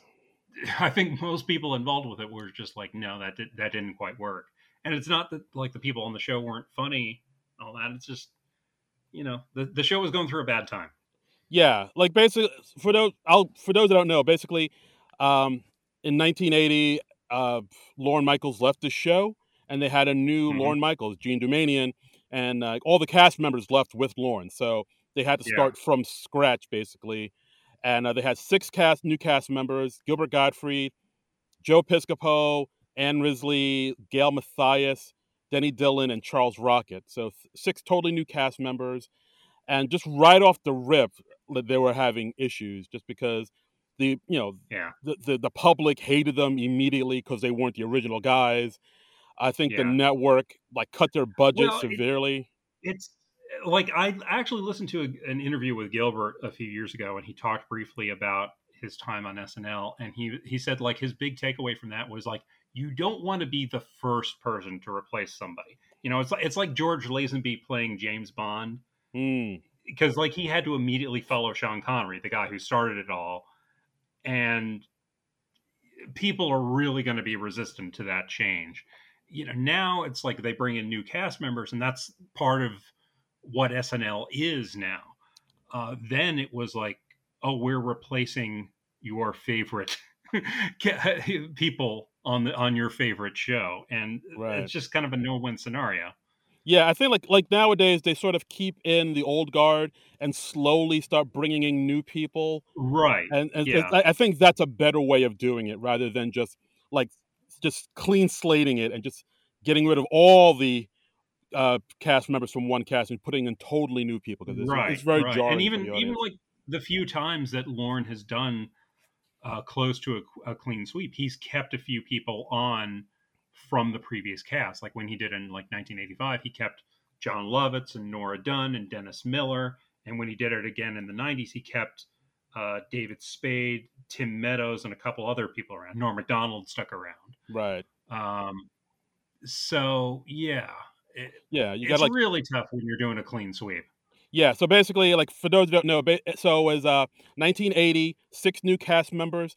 By the end of the season, with the exception of Joe Piscopo, the entire cast was fired, and Jean Yeah. Jean Doumanian was fired, and that that is Yeah, wild. yeah. I've never heard of anything like that. Yeah, it's it's something else. Yeah, Yeah, we should do a show on that this summer. There's there's a Yeah. lot to talk about there. Right. Oh, and uh, also, uh, but yeah, yeah, uh, Joe Piscopo and also uh, Eddie Murphy stayed, and because Eddie Murphy was a featured player at the time, but he got bumped up. right, he, he came in towards the end of the season. Uh, somewhere. yeah, it, it was yeah, it was apparent. Like he was like, no, you keep this kid. He's fucking hilarious. He's he's the one Yeah. thing we got going for us right now. So, uh, and and he very nearly did not get on the show. Jean Doumanian apparently did not want Eddie Murphy on the show. Which Oh, think about that. it's very telling. Very she, telling. she looked at like young 19 year old Eddie Murphy and was like, "Nah, yeah, I don't think there's anything there." Don't see it. but anyway, enough about it, the SNL of the past. Um, we're gonna we're gonna uh, finish talking about this show, and our next sketch is Throne Room. Throne room. So, who wrote this one, Darren? Do we have this uh, was- writing credit for this? Uh, Mikey Day, Streeter Seidel, Brian Tucker. Nice. Okay, that's uh, that's uh, Murderer's Row there, of writing talent. Uh, this is uh, taking place in the Kingdom of Jeddah in 2000 BC. Cecily and Bowen are party planners for a debauched party, like you've seen in a million type of movies. We we got, and they're just kind of going through everybody. Kenan's the snake guy who's just going to wander through the the uh, the party with a giant boa constrictor and just put the snake in people's faces. Right. Uh, we have Lizzo as the sensuous woman, and Andrew Dismukes as her tender boy. And uh, yeah, we get a scene. We get a part where Lizzo is actually spanking Dismukes. So uh, for those of you, Yeah. if that's your that's your kink, you're in luck because we have that Yeah, here for if, you. If you had Lizzo spanking Andrew Dismukes on your SNL bingo card, congratulations. hmm Uh, we Collect have prize. Mikey as as the fire guy. Uh, I, I like the voice he had for this character, where he was just sort of like prissy, I guess, but he was like, like, no, I'm gonna get demonic during. Yeah. I, I like the switch between those two aspects of his character. right. Um, Um, yeah, we have uh, we had Aidy as the old woman caked in makeup with rotten teeth. We had uh, Aristotle as the guy playing loud, abrasive music. Uh, right. Uh, Chris Redd as the man fanning people with a huge feather, with who with also Yeah. has a large erect uh, d- dong. And yeah. uh, Uh, we, we had uh, uh, Alex and uh, uh, to the ladies, uh, they were they were going to be like the the orgy people, and they were saying like you know ideally we want this to look like one big undulated undulating mass of skin and hair and fluids, uh, which uh, th- that's kind of a coincidence because that is my goal for each and every episode of this podcast. Oh wow. Yeah, I'm not saying I've ever achieved that goal, but I mean th- that's what I'm going for. We'll get there one day. Don't you worry about it. We'll get there one day. I mean, uh, maybe for episode 200. I mean, fingers crossed. Yeah, fingers crossed. Eh, fingers and other things crossed. Uh, all sorts of appendages are crossed. Hey now. Um, we we have Kate as a woman making out with a goat. So Kate McKinnon actually has to lo- put a little baby carrot in her mouth so that the goat is looks like uh, she's Frenching a goat. Mm, hot. So if you had that on your bingo card, Like what, what kind of congratulations. yeah? What kind of bingo card do you have, man? I gotta ask. Like, I've no time to delve into that now, Darren. no time for love, Doctor Jones. Uh, we also have Kyle Mooney as a punkish imp going around and stealing people's wine. Yeah. Um, I, this was so stupid. I, I really liked it, and I thought it was just really well observed because I think everybody's seen a bunch of movies where you you have things like that, where it's a party and there's weird debauch things going on. Yeah, they they hit all they they clicked all the boxes on this one. Uh, oh, and of course the sketch ends with uh, Punkie bringing in the the king, and of course the king is like is like a ten year old boy, Yeah, ready to see uh, all the debauchery. yeah, yeah. We got some uh, some Game of Thrones type stuff going on there. Oh boy. I don't. I know they had like an evil young king, and I can't remember what it, it was. King Joffrey. That was it. Yeah, yeah. Um, like, I mean, I didn't watch the show, but I knew the name King Joffrey just because it was Yeah, yeah. it was every, it was around. I uh, yeah. Took took me a minute. Not as long as uh, Uncanny Valley, but I I came up with the name King Joffrey. So, and I've never watched Game of Thrones either, and yet Wow. somehow King Joffrey has permeated my uh, my consciousness. well done, sir. Well Why? done. Who knows? Yeah, I sure don't. I don't know. I don't know how that stuck in my brain, uh, but I've got that and shame, shame in my head. Nice. Oh yeah, with the um the lady who's now on uh Ted Lasso. Ted Lasso. Yeah, yeah, yeah. Hannah Waddingham. that's right. Yeah, Hannah hey now. Waddingham was the shame, shame lady on Game of Thrones. Yeah, hey now. So Uh, yeah. Um, overall, yeah, not a terrible sketch. I don't. There wasn't too I much. enjoyed this. I I would have if it had been up to me, if I was deciding the show in order, I would have put this earlier in the show. Hmm. Interesting. I think I, the fact I think that it was stronger. I don't think it needed to be uh, deep, this deep in the show. I think the fact that it's you know it's about an orgy. Maybe that's why they kind of kept it buried in the back because it was. uh All it's a- the more reason to put it early. I say. I say put the orgy material before midnight. You, you want to hit people with that stuff before update. I say put it early in the morning. Have, have watch it with Axe, the game show sketches. Put in more orgy sketches. put it uh, early in the morning of you know before watch it with the kids before you take them to school. That's what I say. I mean, that's what the third hour of the Today Show needs to be. NBC. That's right. Get Al Roker in a thong. Oh, God. Give Al Roker a boa constrictor and just let him go nuts. this, this is what the people want. This is what Middle America wants. That's what. That's what. Man... Good God. we are so dumb. Very much so. Yes. yeah. Um.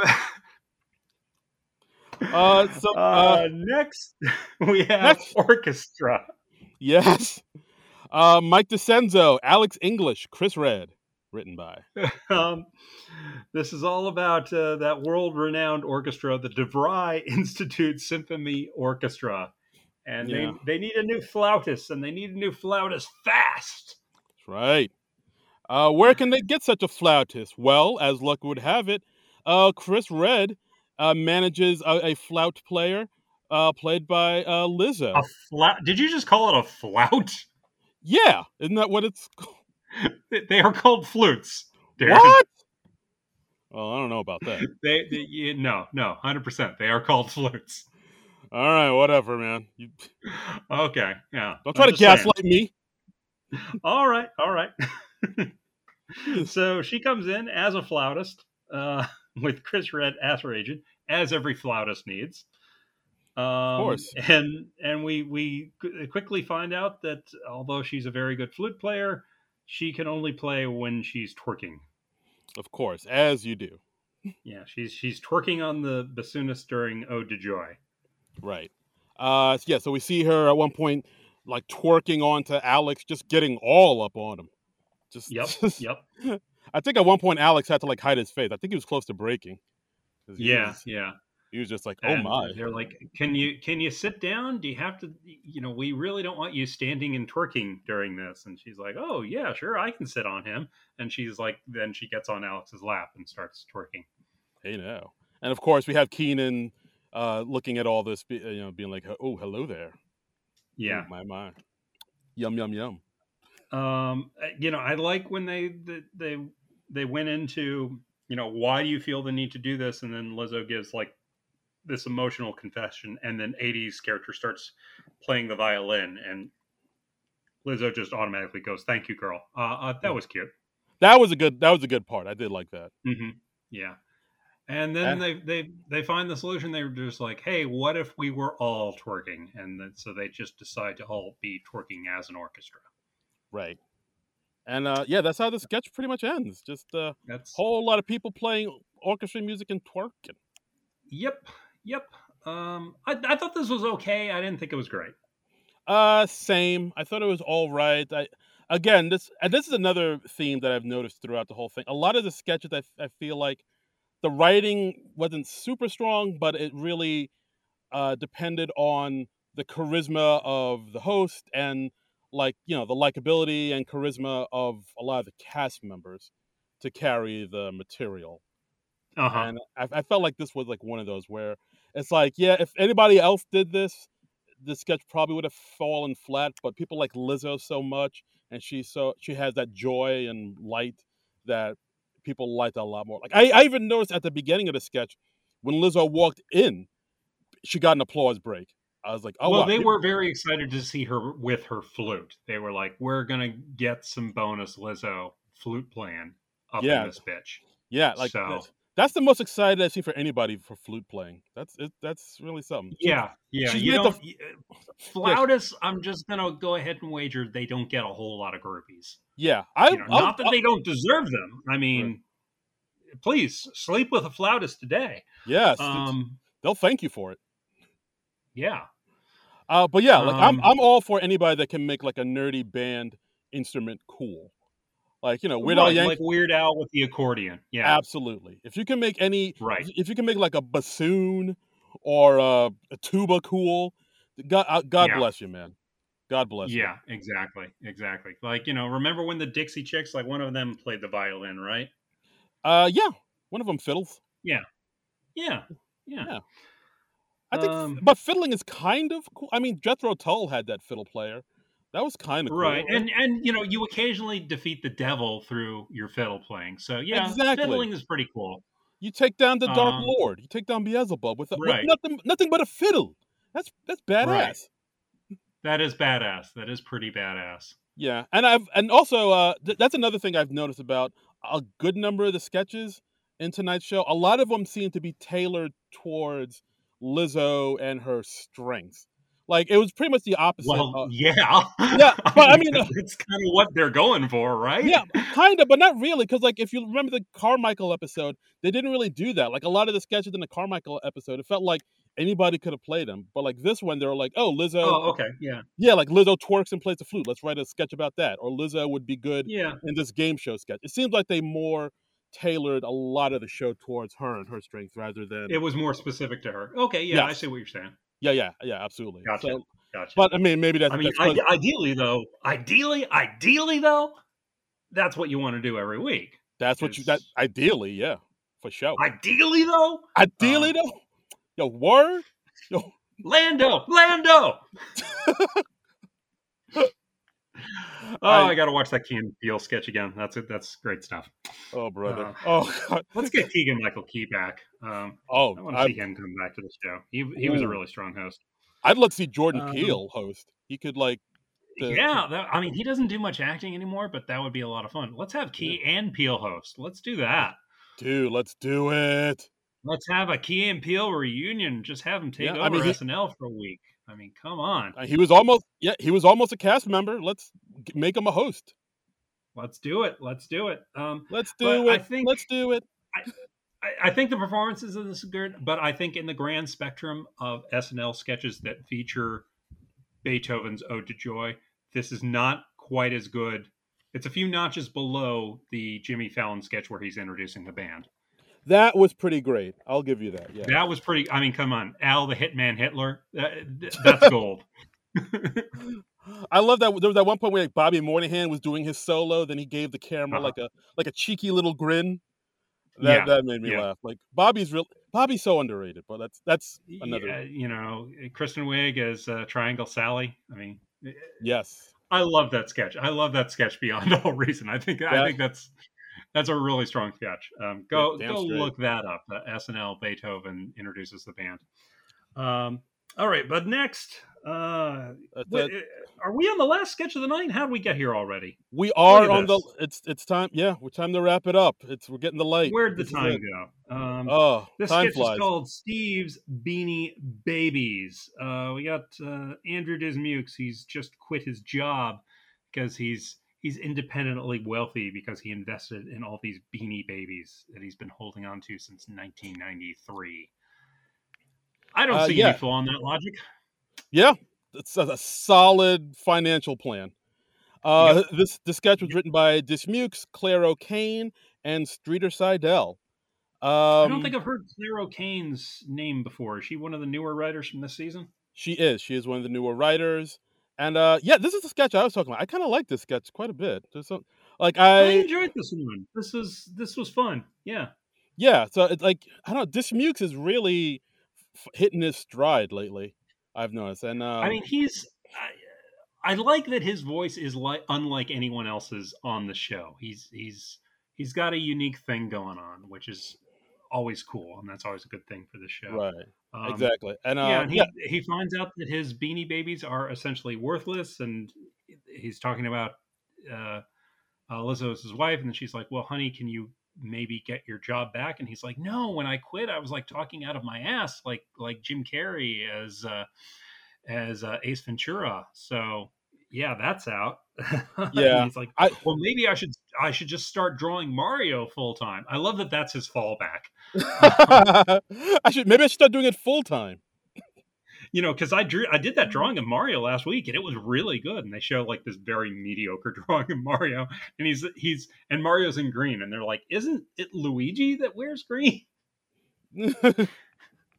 I liked, yeah, and again, this this has this thing that I noticed Dismukes kind of does in a lot of sketches he writes in where it's it's very kind of quiet for a while, but then something uh-huh. crazy over the top happens that really like yeah, shocked like everybody. Down the bookcase. Yeah, exactly. Like when um because he's having a dinner party with uh Mikey and Bowen and Aidy's there. And then I think mm-hmm. uh, Bowen and Mikey are like, yeah, I read somewhere that like Beanie Babies are actually kind of worthless.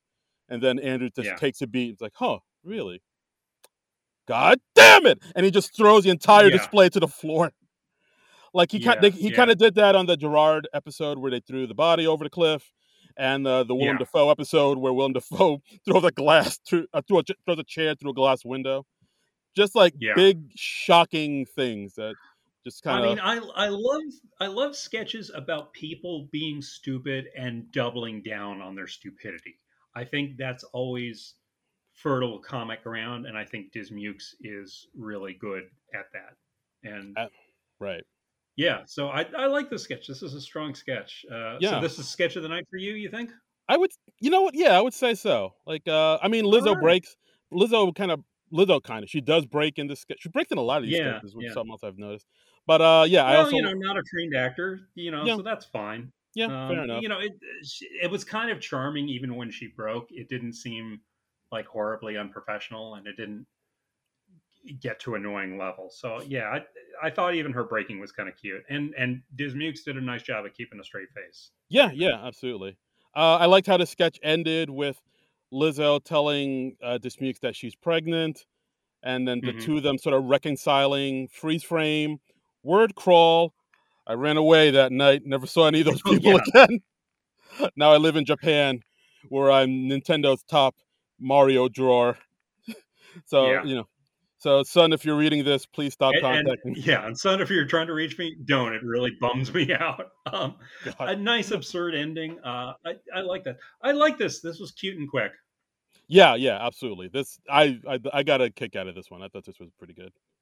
Yeah, this was a lot of fun. Um, we also have two Uh, cut for time sketches. Uh, first one, food and YouTube. This was because Pete Davidson wasn't there this week. Uh, we and we got to have a pre-tape rap song on the show because God forbid we don't. Um, we have we have. Chris and Bowen as Baskin and Robbins uh, doing a song called "Sensual Evening In." Uh, a song that, by the way, sounds a lot like "Dick in the Box." It really does. that?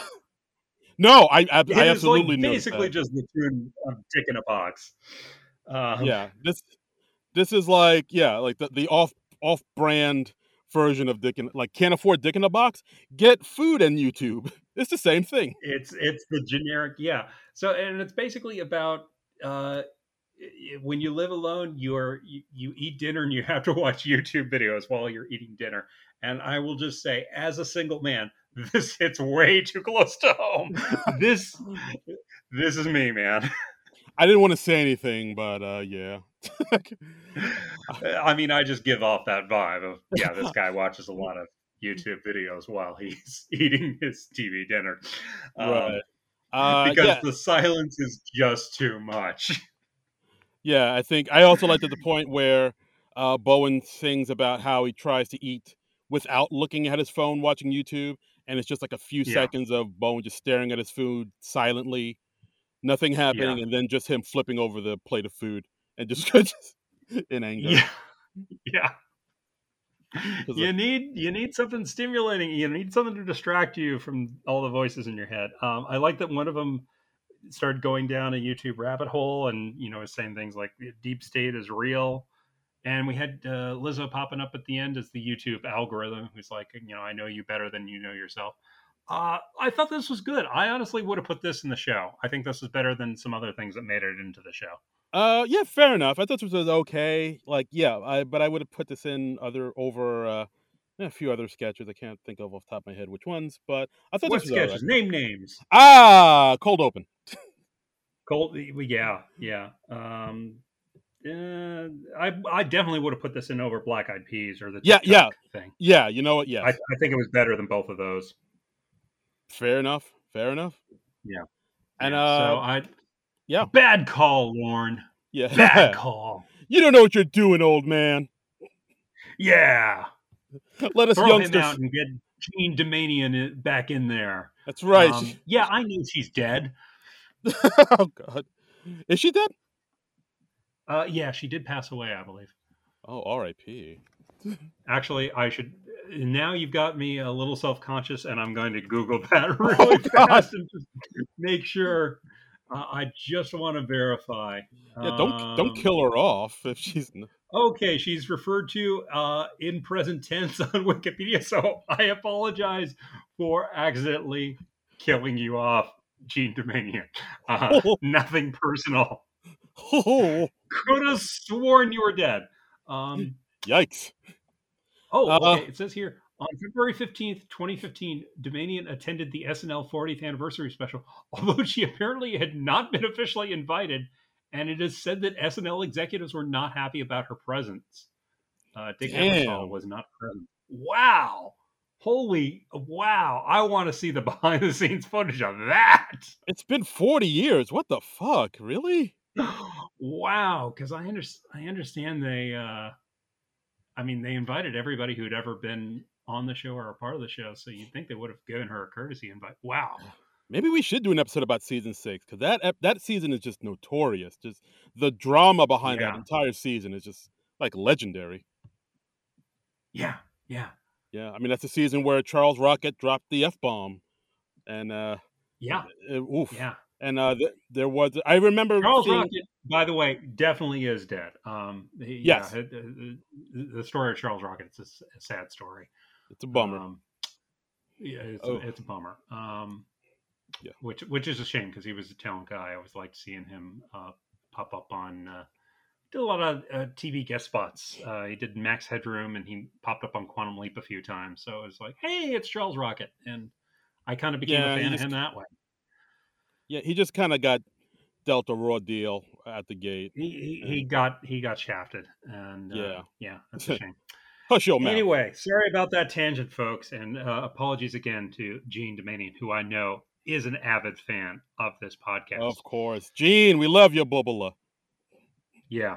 Um, so we got another cut for time sketch. Uh, this one called Costco Meeting. Uh, do you have who wrote this one, Darren? Yes, I do. Aidy Bryant, Bowen Yang, Celeste Yim. Well, it, you know, it's funny that uh, this uh, they wrote the sketch and uh, uh, it, it prominently featured Bowen and Aidy both. I mean, what are the odds? Huh. You don't say. That's Yeah. crazy. Wonder how that works. I mean, did Hmm. they, did they audition for that sketch and then they just by coincidence they got cast in the sketch? I don't know. I'd be interested in hearing the behind the scenes on that. Uh, yeah. So, uh, so this sketch is actually a recurring sketch. This is actually, um, they did this earlier on in the in the season during the Kim Kardashian episode, but that um, but that sketch got cut for time as well. So this is the second cut for time recurring sketch. It is a recurring cut for time sketch. I didn't even know that was possible. wow. Okay. All So things are Glitter possible. Revolution are now recurring cut for time characters. That's nuts. That's Yeah. Nuts. Um, so we have we have uh, Sarah uh, making a presentation to Kyle. They're trying to think of ideas of how to increase sales at Costco for children. Um, and so we, we bring in uh, Bowen, Lizzo, and Aidy as Glitter Revolution. I honestly had forgotten they they did this before as a cut for time sketch on Yeah. the Kim Kardashian show. I probably blocked out most of that show Uh, as like yeah. as like a yeah. survival technique. As Um, you should. Yeah, this Uh, is this is one of the cut for time sketches that you watch and you're just like, yep, see why this was cut. and uh, yeah, as as you see the sketch again a second time, you're like, yeah, I can kind of see why this was cut. Yeah, yeah. I mean, it's a little bit better Uh, just so because. good like, call, Lorne. Not Yeah. gonna replace you with the not dead Jean Doumanian now. So that's right. You're so welcome. You're doing a good job. You can uh, you can keep going. Uh, you know, keep keep going. Keep doing what you're doing. Keep on trucking.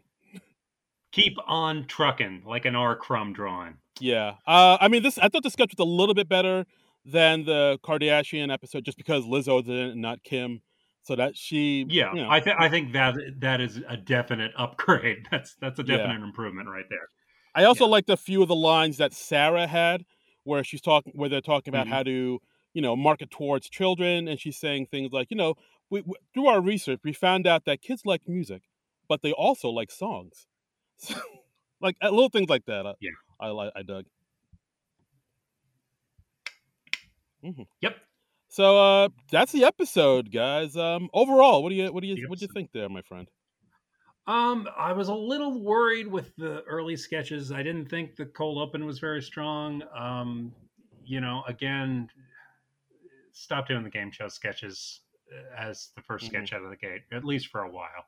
I mean, you know, just give it a rest for a while. I'm not saying never do a game show sketch again, but you, you got to taper it off a little bit. Yeah, Uh, no. but I think after that the show got stronger. Um, Uh, I think a pretty good show overall. There were there was some stuff I really liked in there. I liked I liked Throne Room a lot. I liked Mm.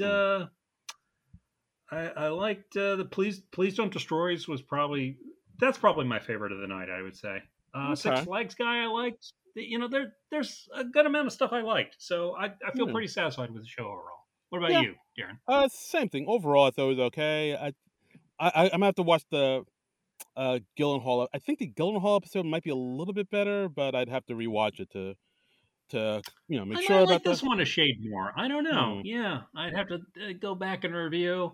Um, Yeah, Like, Am I uh, going to do that? Probably not. Uh, you know, I'll, I'll watch the uh, Gyllenhaal thing again when it repeats at ten. How yeah, about that?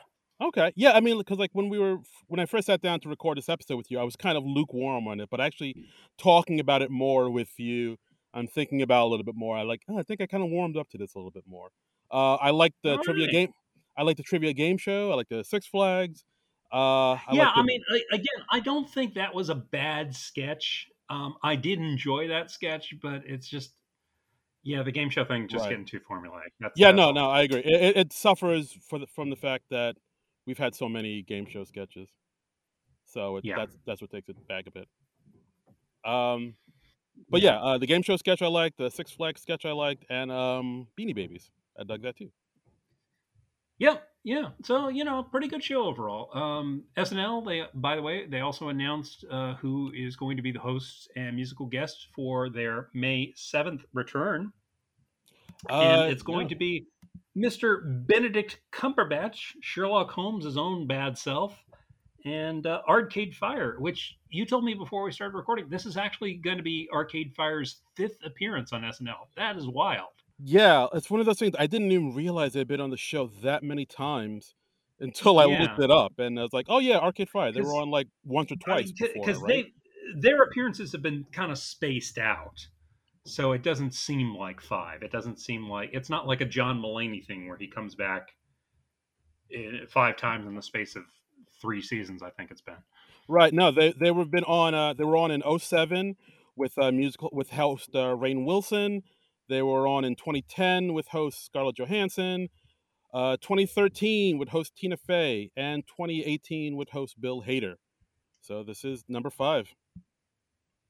that's cool all right well you know i i enjoy them when they come on i'm, I'm a big fan of benedict cumberbatch he's hosted before back in 2016 i think you said Right, just before uh, the election, I believe, like a week before the election and everything, uh, all that went down. And nothing notable has happened since then um Nope. and yeah, so it'll be fun to see him come back. Uh, he's got a new Marvel, Doc, uh, Doctor Strange, and the Multiverse of Madness to promote. Yeah, come that. Uh, Yeah, like hopefully people will go out and watch that little uh, indie movie. It would it would be fun to see, uh, like maybe a Sherlock parody or a Marvel Doctor Strange parody. I don't think they've done a Marvel parody in a little while, so I they maybe do if they have a good idea for that. Yeah, I wouldn't mind seeing that. Yeah, wouldn't Um, mind seeing but, that at all. You know, whatever they do, uh, Benedict Cumberbatch, he's he's such a talented guy. I'm I'm always happy to see him come by. He's, he Absolutely. feels like somebody that uh, who should have hosted more than twice already. So yeah, yeah, that's true. But I mean, he's oh, he's constantly busy. He's constantly making movies, and uh, he does work a lot. Yeah, that's true. he he works a lot. so like, I, I get why. I mean, deservedly so. He's yeah, he's he's a talented guy. no, absolutely. He's he's got the goods. He's got the goods. He's got the power of the dog. Oh, yeah, he does. Uh, Yeah. yeah. So uh, yeah, that's uh, on uh, May seventh. And uh, you know, May while we're. Uh, while we're here, let's uh, let's look at the Twitter and see what the uh, the Twitter spheres think about this Lizzo episode. Let's look at the Twitter. Let's let's uh, look at the Twitter. What what did the people have to say? We we got some comments. Yeah, well, we got Uh, one I got a comment. I can I can read. You want Go you want me to read a comment, Darren? Read a comment there, fella. All right. Uh, our friend Darren James uh, at Mod Revolve, cool Twitter handle, says uh, she was probably the most dominating host in quite some time. I felt like I was watching the Lizzo Variety Hour. Melissa's update piece was my favorite comedy bit of the night. Um, yeah, I mean, I, I think the show used her real well. Yeah, I don't think you mean dominating in a bad way. Like, I, I don't think like she dominated the show to the expense of the cast members or anything like that. But yeah, it, it she did a, a pretty nice job as a host, especially for somebody who's not an actor. Right, she's a strong presence. Yes, yeah, Yeah, she's and, a uh, personality. Yeah, which is a and uh, we got some tweets from my sister, Melanie Jasmine. How about Yeah, that? look at that. Hey, at Bacon Awesome Love. Uh, you pr- you're probably Mhm. recording now, which we are, but y'all Yes, we are. but y'all better give my girl her props. She was funny. Some of the jokes were specific to her TikTok followers, i.e., me, but she's still a solid host. And she also says Mm-hmm. also that Also, that dude's impression of Eric Adams was on point and hilarious. I mean, that dude, he he does have a name. It is, is Mr. Chris right. Redd. He was there too. Put some Um, respect yeah, on his name. I do enjoy his Eric Adams impression. I just wish it could have been like its own thing instead of just jammed into the cold open. Yep, fair enough. Uh, we also Uh, got. uh, see. well, you, you Uh, do one. Oh, you got another? Okay. No, no, no, you read it. You go, go for it. Okay, okay. Uh, we got John Ananias. Uh, uh, was was that the one you were going to read? Uh, yes. Okay, well, I'm I'm taking it from you. Uh, Oh. he's at Burton esque ninety two. Uh, he says an episode really bolstered by the vibrant performance from the host. Lizzo had gusto, as I'm sure the kids say. Yep, kids Mhm. can't say gusto enough. They're all about the gusto. Uh, he says little stands out otherwise, besides Melissa actually getting an update feature on.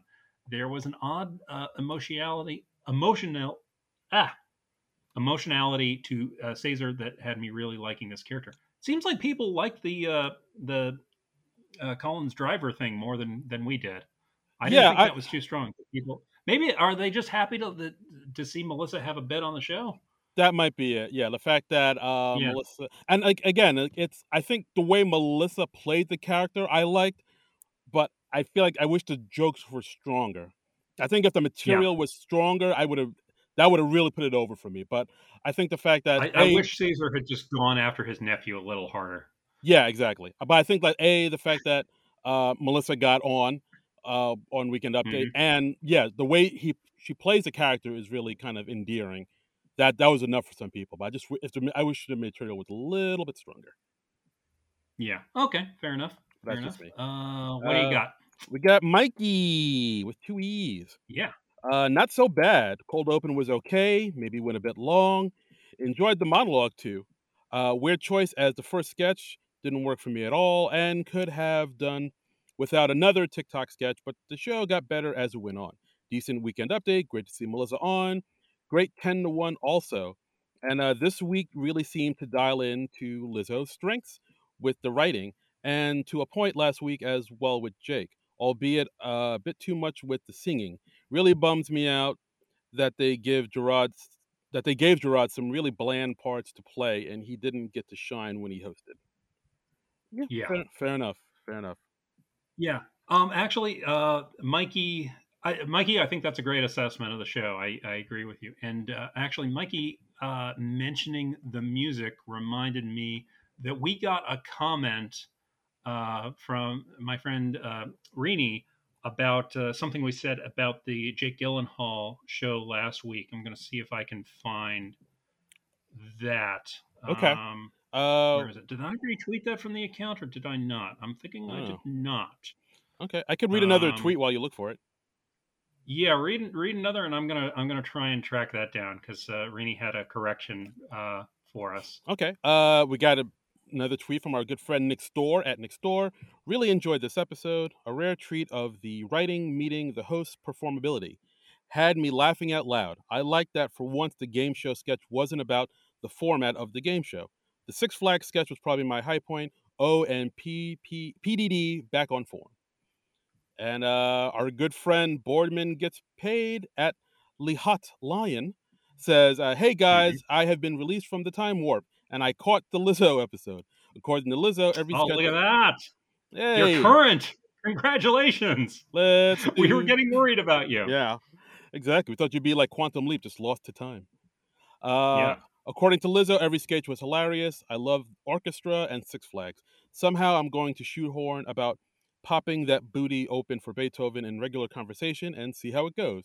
Peace, fingers. Yeah, see that you do. I, I don't see that ever possibly backfiring on you. No, do it at work. Um, yeah, no, do it. Do it at work. Say it to your boss. yeah. Um, I am still looking for that tweet because this this was uh, several days ago, so I'm kind of going back and I'm going into my personal notification. Okay. Um, But I- okay, no, I found. I, wait, hang on, I, f- I found it. So give me a second. okay. Um, okay, so uh, Arini says uh, she's. Uh, by the way, she's at Fangirl Dilemma. You know, please give her a follow. She says it's time for Arini uses Twitter to yell at the SNL Nerds show, and she actually tags us in this. She says, I don't do this with podcasters who I don't actually know at Trumbull Comic and at Darin Credible. Question whether Jake Gyllenhaal is attempting to be cast in a musical. Jake has already been in several notable mu- musicals, with "been" in all caps. Uh, she says he appeared as Seymour, City Center Encore's series production of The Little Shop of Horrors.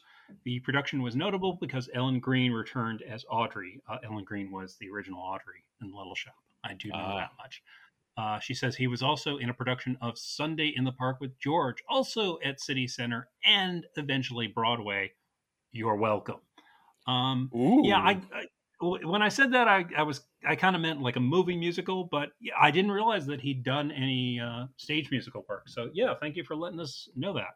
Yeah, thank you Um, so much. I mean, sometimes when we and- ju- when we're talking, we just kind of riffing, and we don't like we, we say things we don't even bother to like look up to see if they're factually accurate or anything. So like, uh, Yeah, so- Jokes are always funnier when you fact check them. I mean, uh, yeah, she uh, yeah she wrote me this on April the twelfth, so that's five days ago now. So I told her I will try to note this in the next episode, but there's at least a seventy five percent chance I'm going to forget all about this by Sunday. And apparently, I misspelled the word chance as change. Um, and uh, Irini says, I expect no response at all. I was just sitting at my desk getting angry. I had no one to share the information with and was like, wait, I don't have to shout into the void. John is my good friend. I can just go on social media and tell him Oh. this. So oh thank you for yelling at me on social media. That's Thank that's yes. always fun. Yeah, If you, if you want to yell at me some more, you can uh, uh, come at me at Trumbull Comic. That's T R U M B U L L and the word comic. and Uh, do we have any more uh, tweets about the show? Uh, no, that's it, man. We're we're good. That's, That's it. episode. And as always, you can follow me on Twitter and Instagram at Darin Credible. That's D A R I N Credible. So uh, you can yell and holler and berate me through uh, both those uh, forms of social media. And and speaking of uh, hollering and yelling and berating, uh, your sister Melanie has more to say. She says, uh, "Lastly, if you didn't like this episode, then you just don't like women. Take your ass to Robert Kennedy Airport." So oh boy. wow, okay. wow. Big Lizzo fan. She was she was Oh, yeah. probably one of those people who was cheering really loudly when Lizzo brought out her flute in the No. orchestra sketch. Yeah, my sister loves her some Lizzo. Like I, I, I kind of saw this coming. Like I, I Yeah. knew if Yeah. we weren't going to give it like, a Um, rave review, she would be. Uh, I'd hear it at uh, the next. so, uh, so family Melanie, thank you for the feedback. I hope we like the episode enough for you. If you have anything else to say, I don't think it's going to be making it on the show. So, but thank you. Thank you, thank you, thank you. And of course, as always, you can follow us on Twitter at SNL Nerd Show. Yeah, come come there and you know let us know what you think and you know yell out about stuff we got wrong about obscure stage musical things that uh, Hollywood actors have done. We Yeah. we enjoy that. Yes, we enjoy being belittled. We I mean that's that's our basic brand. That's our bread and butter, baby. Mm-hmm, mm-hmm, mm-hmm. And so uh, we'll see you next week. We're going to be talking about uh, the documentary Gilbert with Gilbert Gottfried. I know that's out there streaming somewhere. Yeah, it's uh, Uh, it's it's uh, streaming on Peacock, the Roku channel, and uh, Pluto TV, which is a real thing. Uh, yeah, I'm pretty sure you made at least one of those up. I Um, swear I didn't. Peacock I know is real, but uh, I, I I did not buy you on the Roku thing. I No, swear I it's real. Buy it. I swear Okay, it's real. All right. So you can go check out the Gilbert documentary uh, yourself there, watch it, and compare your reactions to ours, and let us know what we get wrong about that. So that'll be next week on the SNL Nerd Show. So we'll see you then. But until then, nerds Nerds out. This has been a non productive media presentation. Executive producer Frank Hablawi. This program and many others like it on the Non Productive Network is distributed under a Creative Commons Attribution Non Commercial No Derivatives license. Please share it, but ask before trying to change it or sell it. For more information, visit non productive.com.